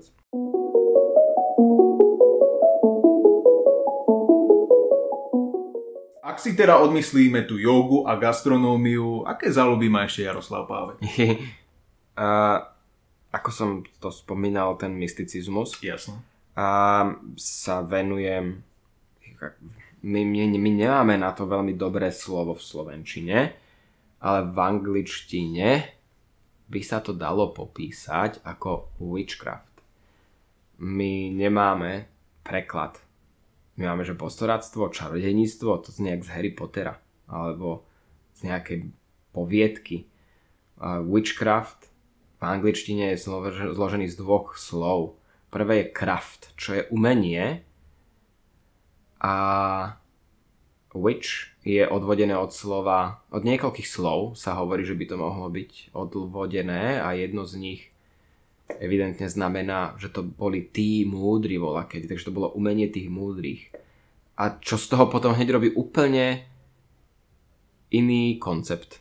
Lebo keď si niekto zoberie bosoráctvo a umenie tých múdrych, to máme pocit, že sa bavili o dvoch rôznych veciach, ale pritom je to teória a prax porozumenia fungovania sveta, myšlienok, elementov a splietanie ich vo svoj prospech. Ale nie len teda, aby si človek spravil nejaké kúzlo, mm-hmm. ale to je všetko aj s porozumením života, kolobeho života, Boha, jeho prejavov, veci, ktoré sa v živote dejú, takže to má tiež svoju filozofickú časť. Čo je veľmi zvláštna časť, ešte robím prepojenie na jogu. Yoga, alebo teda Ayurveda, používa tie isté elementy, ako naše pohanské zvyky, a tiež je Ayurveda, by sa to povedať, že umenie života. Spôsob, ako žiť v rovnováhe so samým sebou a s prírodou. Používame nejakých, nejaké elementy, používame nejaké byliny, nejaké preparáty, nejaké mantry, alebo teda inkantácie na to, aby sa nám polepšilo. A Witchcraft robí presne to isté. Takže inými slovami, zase jedna moja vnútorná úvaha je, mm, nie je to náhodou naša prapôvodná európska forma duchovného sveta? Je. Ja si myslím, že je. Len sa to proste odlišuje v niektorých odtieňoch, ale ten úplný, úplný základ a nástroje sú úplne identické. Dobre, a keby, že ten witchcraft preložím ako mágiu? Môže A, byť. alebo- Môže, môže byť. byť? Uh, môže byť, ja to tiež by som bol takto preložil, ale myslím si, že to samotné slovo mágia si ľudia tiež predstavujú ako že máš čarovnú paličku a robíš kúzla. ale to je asi zas ten Hollywood, ktorý niekde v nás toto zanechal, lebo aj mágia prapôvodná je tiež filozofia, Hm? Ktorá niekde vo svojom rohu má tiež nejakú prax ktorá môže byť na to, aby si mal väčšiu pravdepodobnosť, že sa ti niečo podarí. Ale to není, že si zoberieš nejaký prútik a tu s ním machneš a proste máš v rece peňazí, alebo že pôjdeš na to, kde končí dúha a nájdeš kotlík plný peňazí, ktorý strá- stráži nejaký škriatok. No, proste naše povedomie o tom, čo to je, je niekde, že úplne mimo. Ono je aj o joge mimo, ale v tomto je to ešte viac mimo.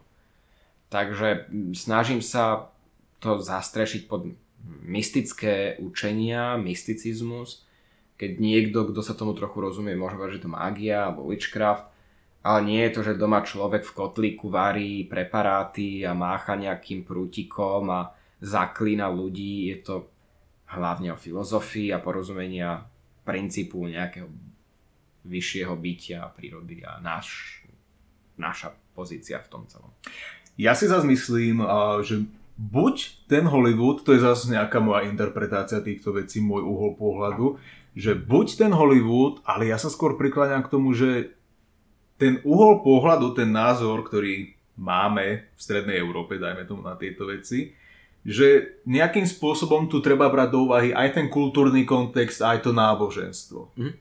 Áno. Že nejakým spôsobom, napríklad v tom stredoveku, keď to kresťanstvo bolo strašne trendy a bolo to proste vychytené, Mhm. tak nejakým spôsobom všetko, čo nebolo kresťanské, tak to treba nejakým spôsobom odstaviť. a Áno, možno, že áno. z hľadiska aj kvôli tomuto Určite. väčšina ľudí má na napríklad tú mágiu, hej, ak to tak zjednodušene poviem, taký názor, aký má práve kvôli tomuto, že je to nejako podvedome zafixované. Určite to kolektívne vedomie tam zohráva obrovskú rolu a naozaj od stredoveku sa to do ešte nedávna proste ťahalo a viem, že dodnes ešte aj v menších obciach aj proti joge sú kázania a nehovorím ešte o tom, toto už je úplne že tabu. Fakt? Jasné, akože to viem, že ešte letáky sa rozdávajú, akože to stále žijeme v tej dobe. Takže áno, kolektívne vedomie tam zohráva obrovskú rolu, Hollywood je inšpirovaný práve touto históriou a naše vedomie sa zase poháňa Hollywoodom, takže mm, je to tak ako so všetkými ostatnými bežne dostupnými médiami, že formujú náš názor. Mm. Ono, je pravda, že nemám k tomu žiadne že nejaké štatistické dáta alebo voláčo, ale aj už len z hľadiska tohto, keď človek povie mágia, tak automaticky človek hneď, hne- hneď mu napadne čierna mágia, alebo Áno. proste niečo nečisté, alebo tá, táto vetva toho a, a podobne. A opäť tu máme asi ten, ten kultúrny, náboženský kontext Áno, áno. a všetky tieto veci. Áno, tak je to asi ruka v ruke. Práve preto, akože, keď sa ma niekto opýta, že čo robím vo svojom voľnom čase, tak poviem, že pozerám dokumentárne filmy a čítam knihy. A zase neklamem. To sú, to sú také tie overené frázy a áno, myšlienky. áno, také, áno. A že- keď sa niekto opýta, aké dokumentárne filmy, historické, lebo mám rád históriu. Mhm. Aké knihy, tak poviem, že väčšinou to je zaujímavá literatúra a to akože také, že vieš, zase neklamem. No, no neklameš, len tak sa- zaobališ to tak Áno, opäť áno, áno. diplomaticky, hej, Hej, hej, hej. povedané. Takže nechodím po ulici, a, lebo sa mi nechce niekomu vysvetľovať, že asi nevie, o čom hovorí. Mhm. Takže, ale to sú, to je moja fascinácia mysticizmom, nerobím to kvôli tomu, aby som doma nutne robil nejaké rituály, alebo tiež tam netečie krv, neobetúvam ani ľudí, ani zvieratá. Akože vôbec to takto nefunguje. Je to vyslovene môj záujem a pátranie po vyššej pravde. A naozaj, kebyže mám mágiu definovať nejak, tak poviem, že mágia je vedľajší produkt pátrania po vyššej pravde. A čítal som to ako citát jedného veľmi známeho mága v histórii, ktorý tiež povedal, že to takto je. A keď človek si číta o mágoch a ich praxi, tak všetci povedali, že to je presne tak, ako som teraz povedal. To nie je to o rituáloch a čarovaní a je to pátranie po pravde. Ale nie je pravde, že kto má pravdu, ale v podstate pravde. Tam sa akože to je pravda s veľkým P.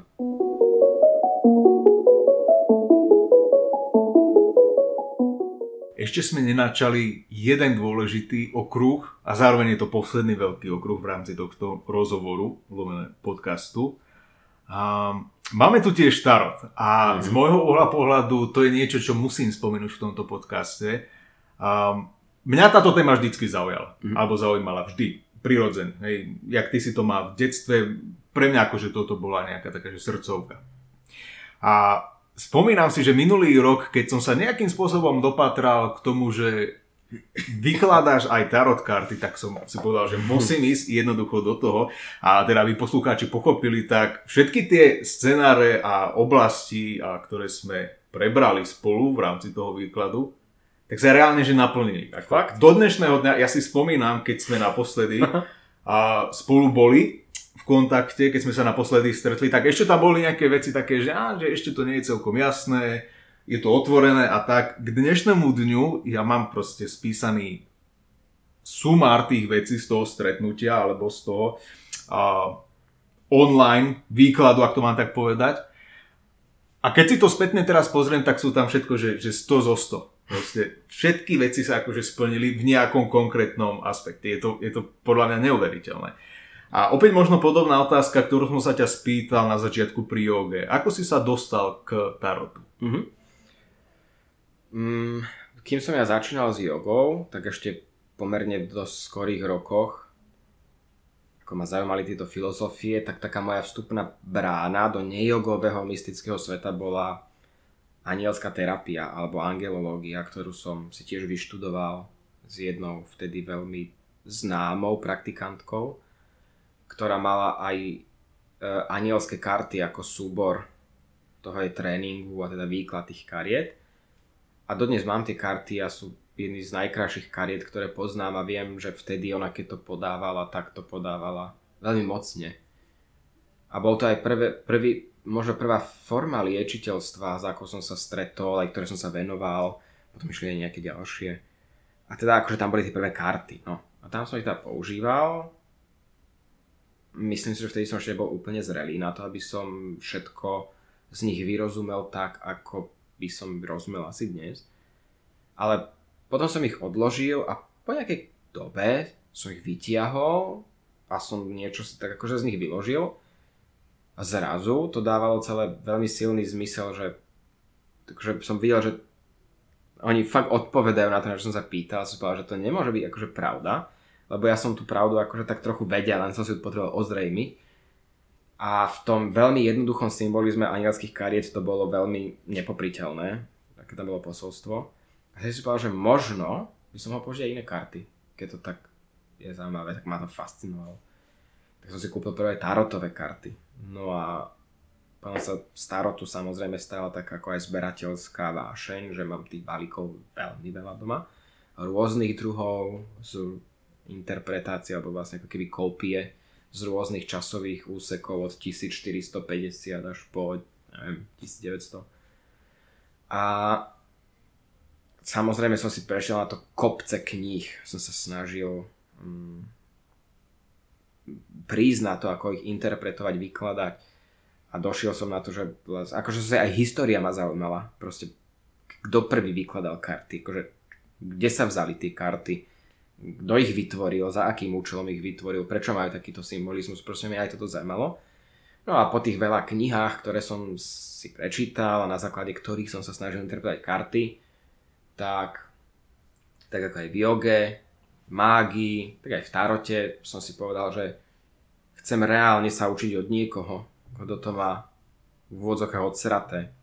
Sa stalo, že som sa spojil s jedným človekom, s ktorým som v kontakte na týždennej báze dodnes a vlastne ma naučil a stále akože ma aj učí ako, akože ešte viacej im porozumieť, ako ísť ešte možno do inej formy výkladu a myslím, že to pridalo takú mm, ešte dosť väčšiu pridanú hodnotu, že niekto prezdielal svoje reálne skúsenosti, ktoré sa nedajú napísať v knihách. Tak ako yoga sa nedá naučiť z kníh, ako mágia sama sa nedá naučiť z kníh, tak ani tarot myslím si, že nie je čisto naučiteľný z kníh.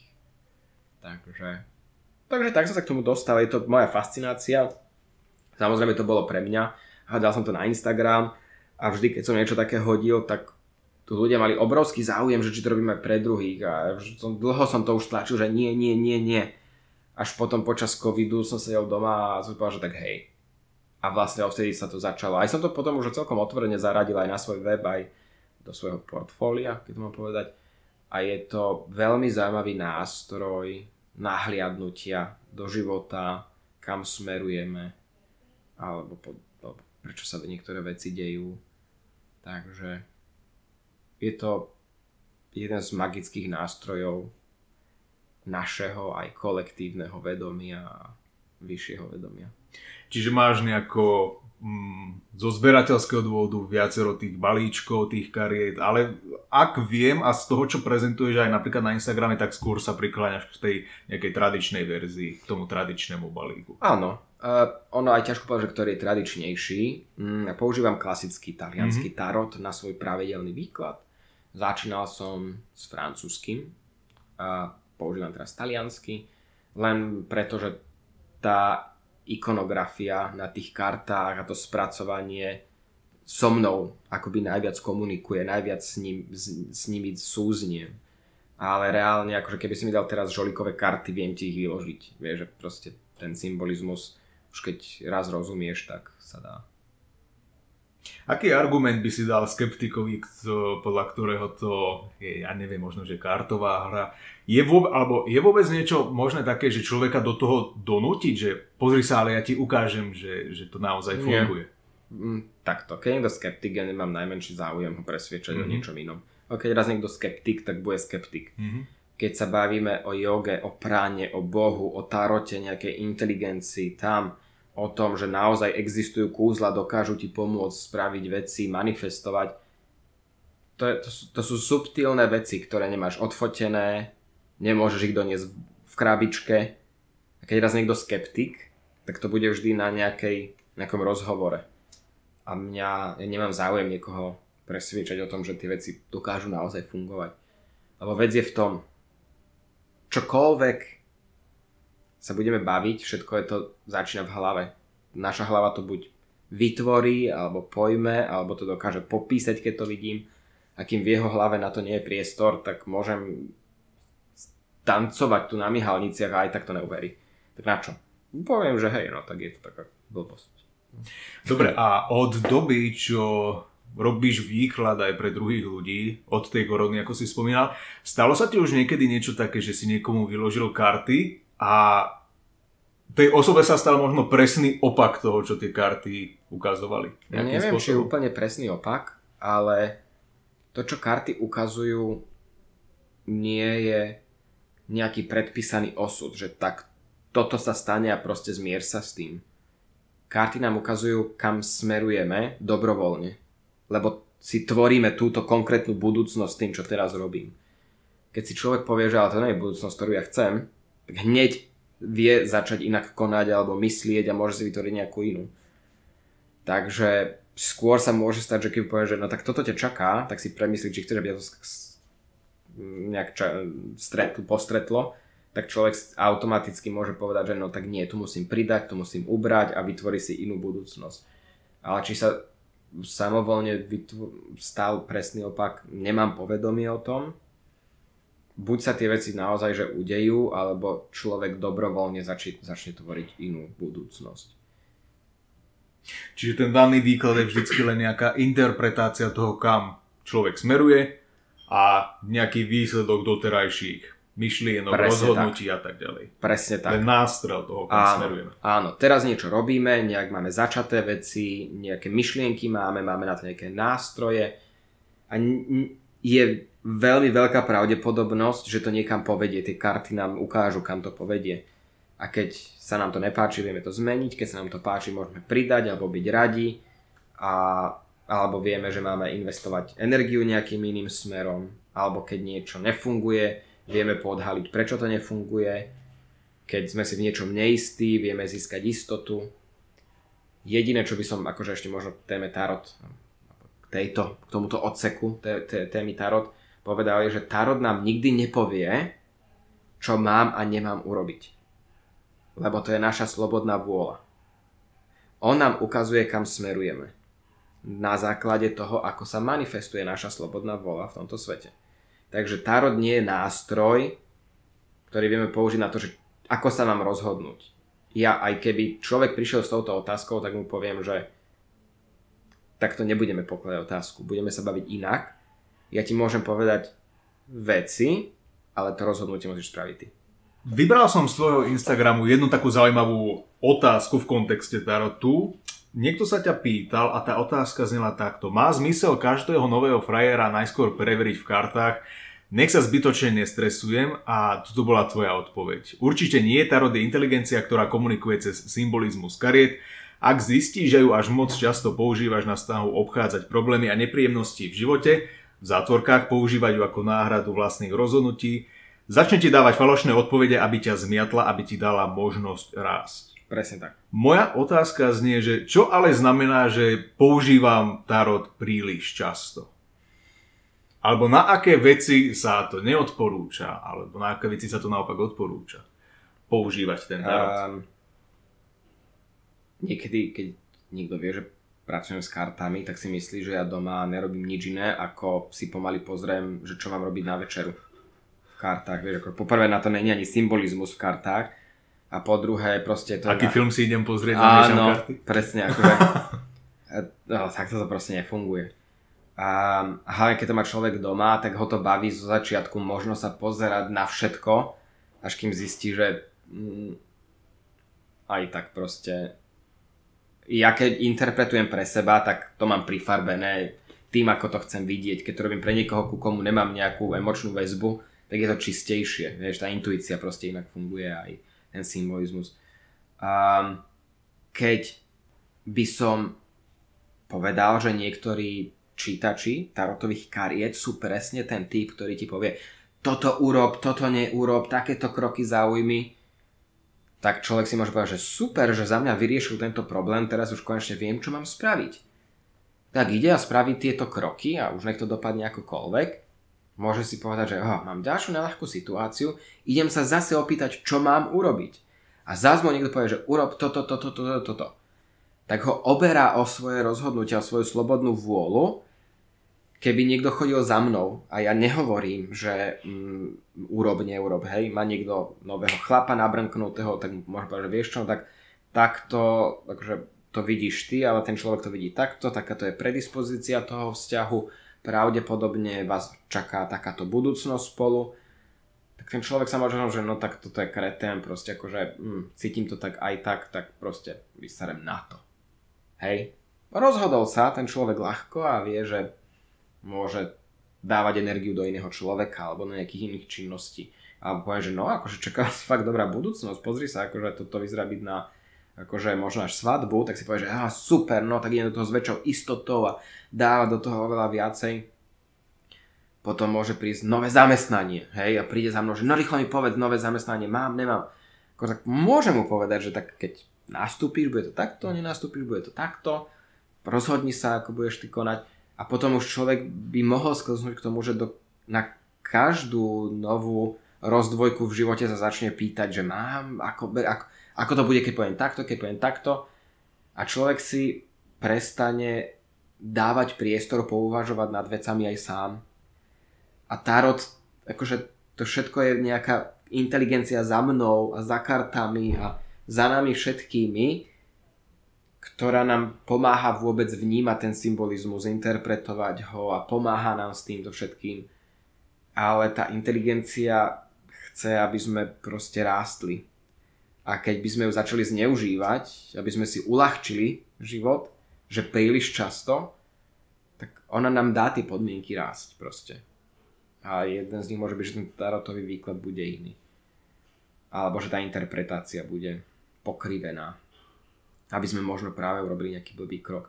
Ale to by sme sa bavili o tom, keď by niekto naozaj akože každý druhý deň volal, čo má robiť, hej, ako som v kontakte s ľuďmi, ktorí naozaj akože riešia deti v škole a riešia, vieš, raz za, za pár mesiacov, že sa to vyvíja, že je to komplikované alebo s prácou, alebo, alebo vzťahovo. Tak to spomínam, že OK, akože to, to je dobrý rozptyl. A už keby niekto ako naozaj, že dobiedzal čas, tak mu poviem, že vieš čo nie akože už sám mu poviem, že tak, tak toto nefunguje proste. Ži, život aj sám trochu. Ono sa, ono sa možno, že očakáva aj taká samostatnosť z našej strany a nie len neustále si tak kontrolovať, že či áno alebo nie. Jasné. A možno sa tiež očakáva urobiť schválne nejakú chybu. Možno, že nie je schválne, ale povedať si, že OK, urobil som nejakú chybu, nepotrebujem si to prezistovať, že či to je dobrý alebo zlý krok. A presne, tak človek narastie. Presne, to je, Dalaj Lama to bol tuším sám, kto hovoril, že kým nemáme okolo seba ľudí, ktorí nám robia ťažké situácie, alebo kým nejdeme cez ťažké situácie, tak máme problém. Lebo nerastieme. A to je pravda.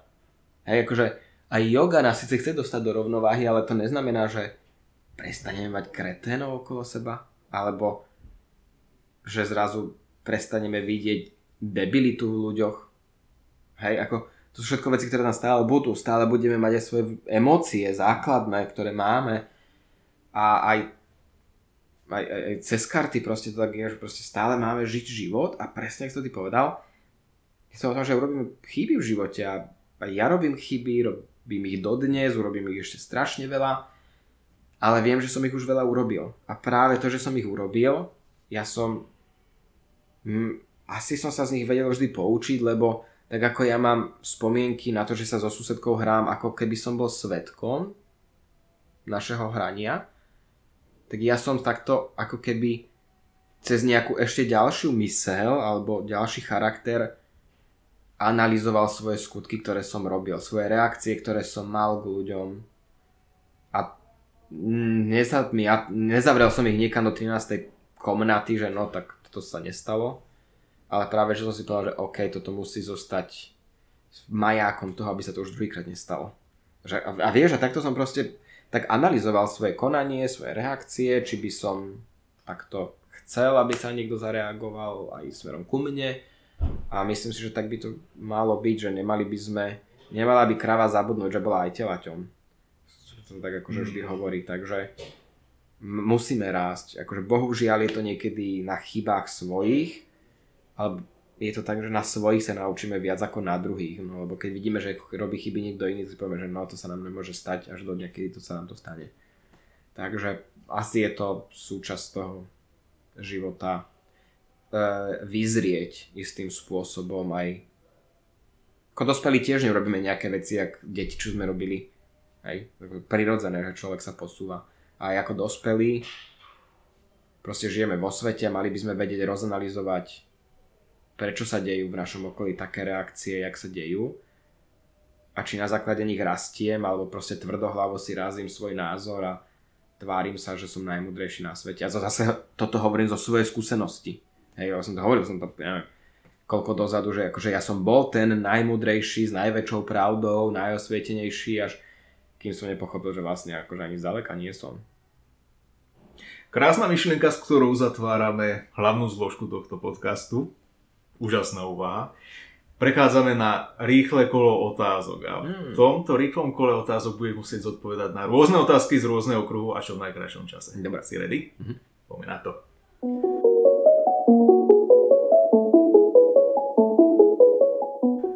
Čiže Jaro, prvá otázka. Najvtipnejší zážitok, na ktorý si pamätáš z tvojich hodín?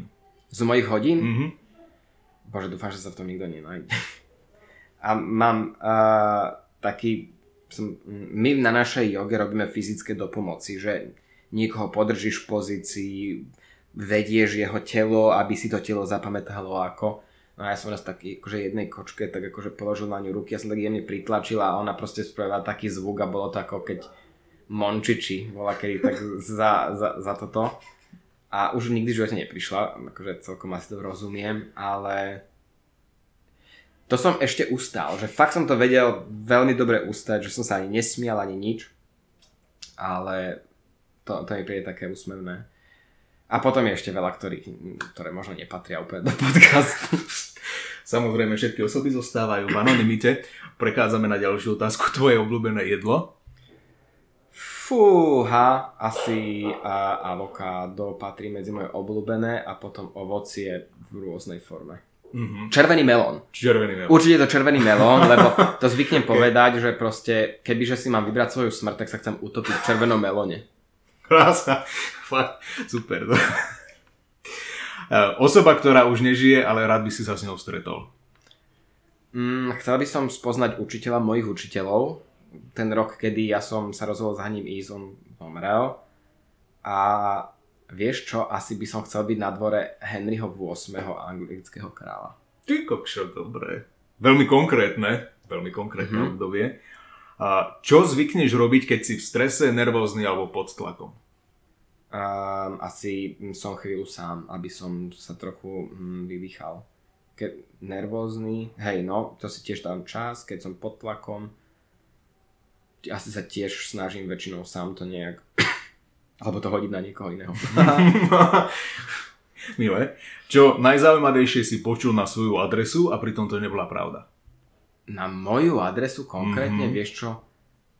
Ja vlastne už ani neviem, pretože mňa nezaujímajú názory druhých ľudí na mňa a nesledujem a nedávam priestor, aby v podstate reagovali na mňa alebo niečo, lebo som iba na sociálnej sieti Instagram, ktorá je o obrázkoch a na Facebooku som veľmi mm, pasívny, čo sa týka môjho života, som tam iba kvôli študijným skupinám, takže nedávam priestor na to, aby som sa vôbec stretol s názormi na moju osobu a keď vyjde nejaký podcast alebo video, alebo na, aj, aj na, na iných sieťach, tak nečítam si komentáre. Takže mm, snažím sa zostať vo svojej pohode tým, že mm, nevyhľadávam, čo si druhí ľudia myslia a do očí mi to aj tak potom väčšinou nepovedia. Mhm. Takže neviem. To sa často stáva. Vo všeobecnosti, poďme ďalej. To sú Obľú- také tie o- online ramená veľké. Á, jasné, to musí byť. Obľúbený čas alebo obdobie v roku. Leto, keď je Leto. veľa teplo. Takže pomalinky sa nám blíži čas. Áno, ja som proste, ja, ja som jak jašterica, ja dokážem byť na kameni na priamom slnku a je mi tam dobre. Čo nemáš rád na druhých ľuďoch? Keď sa snažia byť najmudrejší a potlačiť to na druhých. Mhm. Prvá vec, ktorú by si sa spýtal svojho o 10 rokov staršieho ja. Za ktorým učiteľom mám ísť. Mhm. Je niečo, čo učíš ľudí na kurzoch a sám to nerobíš? Teraz také bonzáctvo. Vieš čo, akože premyšľam, ja sa vždy snažím seba prezentovať vo veľmi aktuálnom a reálnom svetle. Či už je to o stravovaní, alebo o tom, ako vyzerá moja prax, takže snažím sa vždy povedať plnú pravdu, ako by veci mali byť, ale vždy poviem, že tak ja to robím takto alebo takto. Takže nemám pocit, že by som niekde ľuďom kázal vodu a sám, prak- a sám pil víno. Nemám pocit, že by som niekde mal taký priestor na to.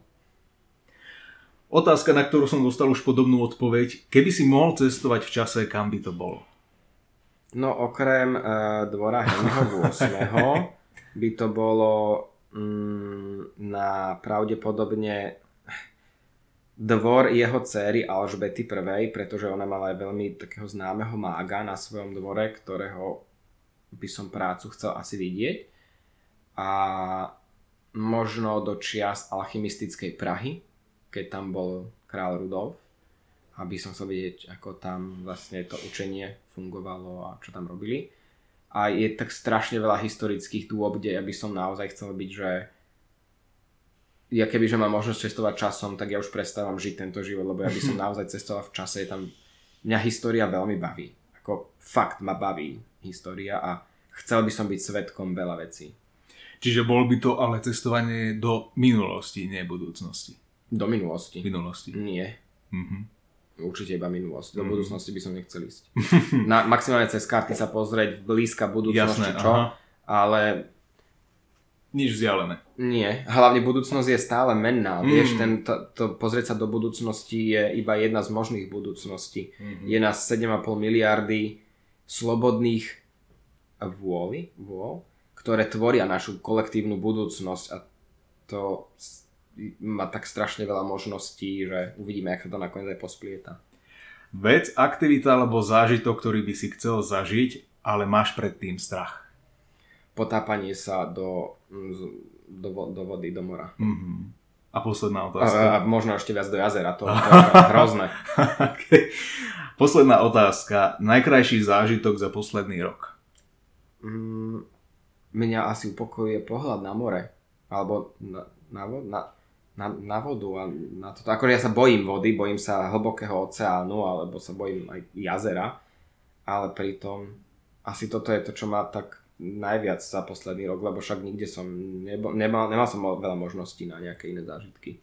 Čiže skôr ale nejaké cestovateľské aspekty týmto Hej. pádom. OK, sme na konci tohto podcastu. Jaro, ďakujem ti, že si bol súčasťou tohto podcastu, tohto Ja ďakujem rozhovoru. tebe. Boli to fantastické otázky, akože fakt, že odpadol som. Výborne som rád, to bol cieľ. A pokiaľ máš nejaké posolstvo, nejakú myšlienku alebo nejaké slovo na záver pre poslucháčov, toto je tvoj čas a priestor.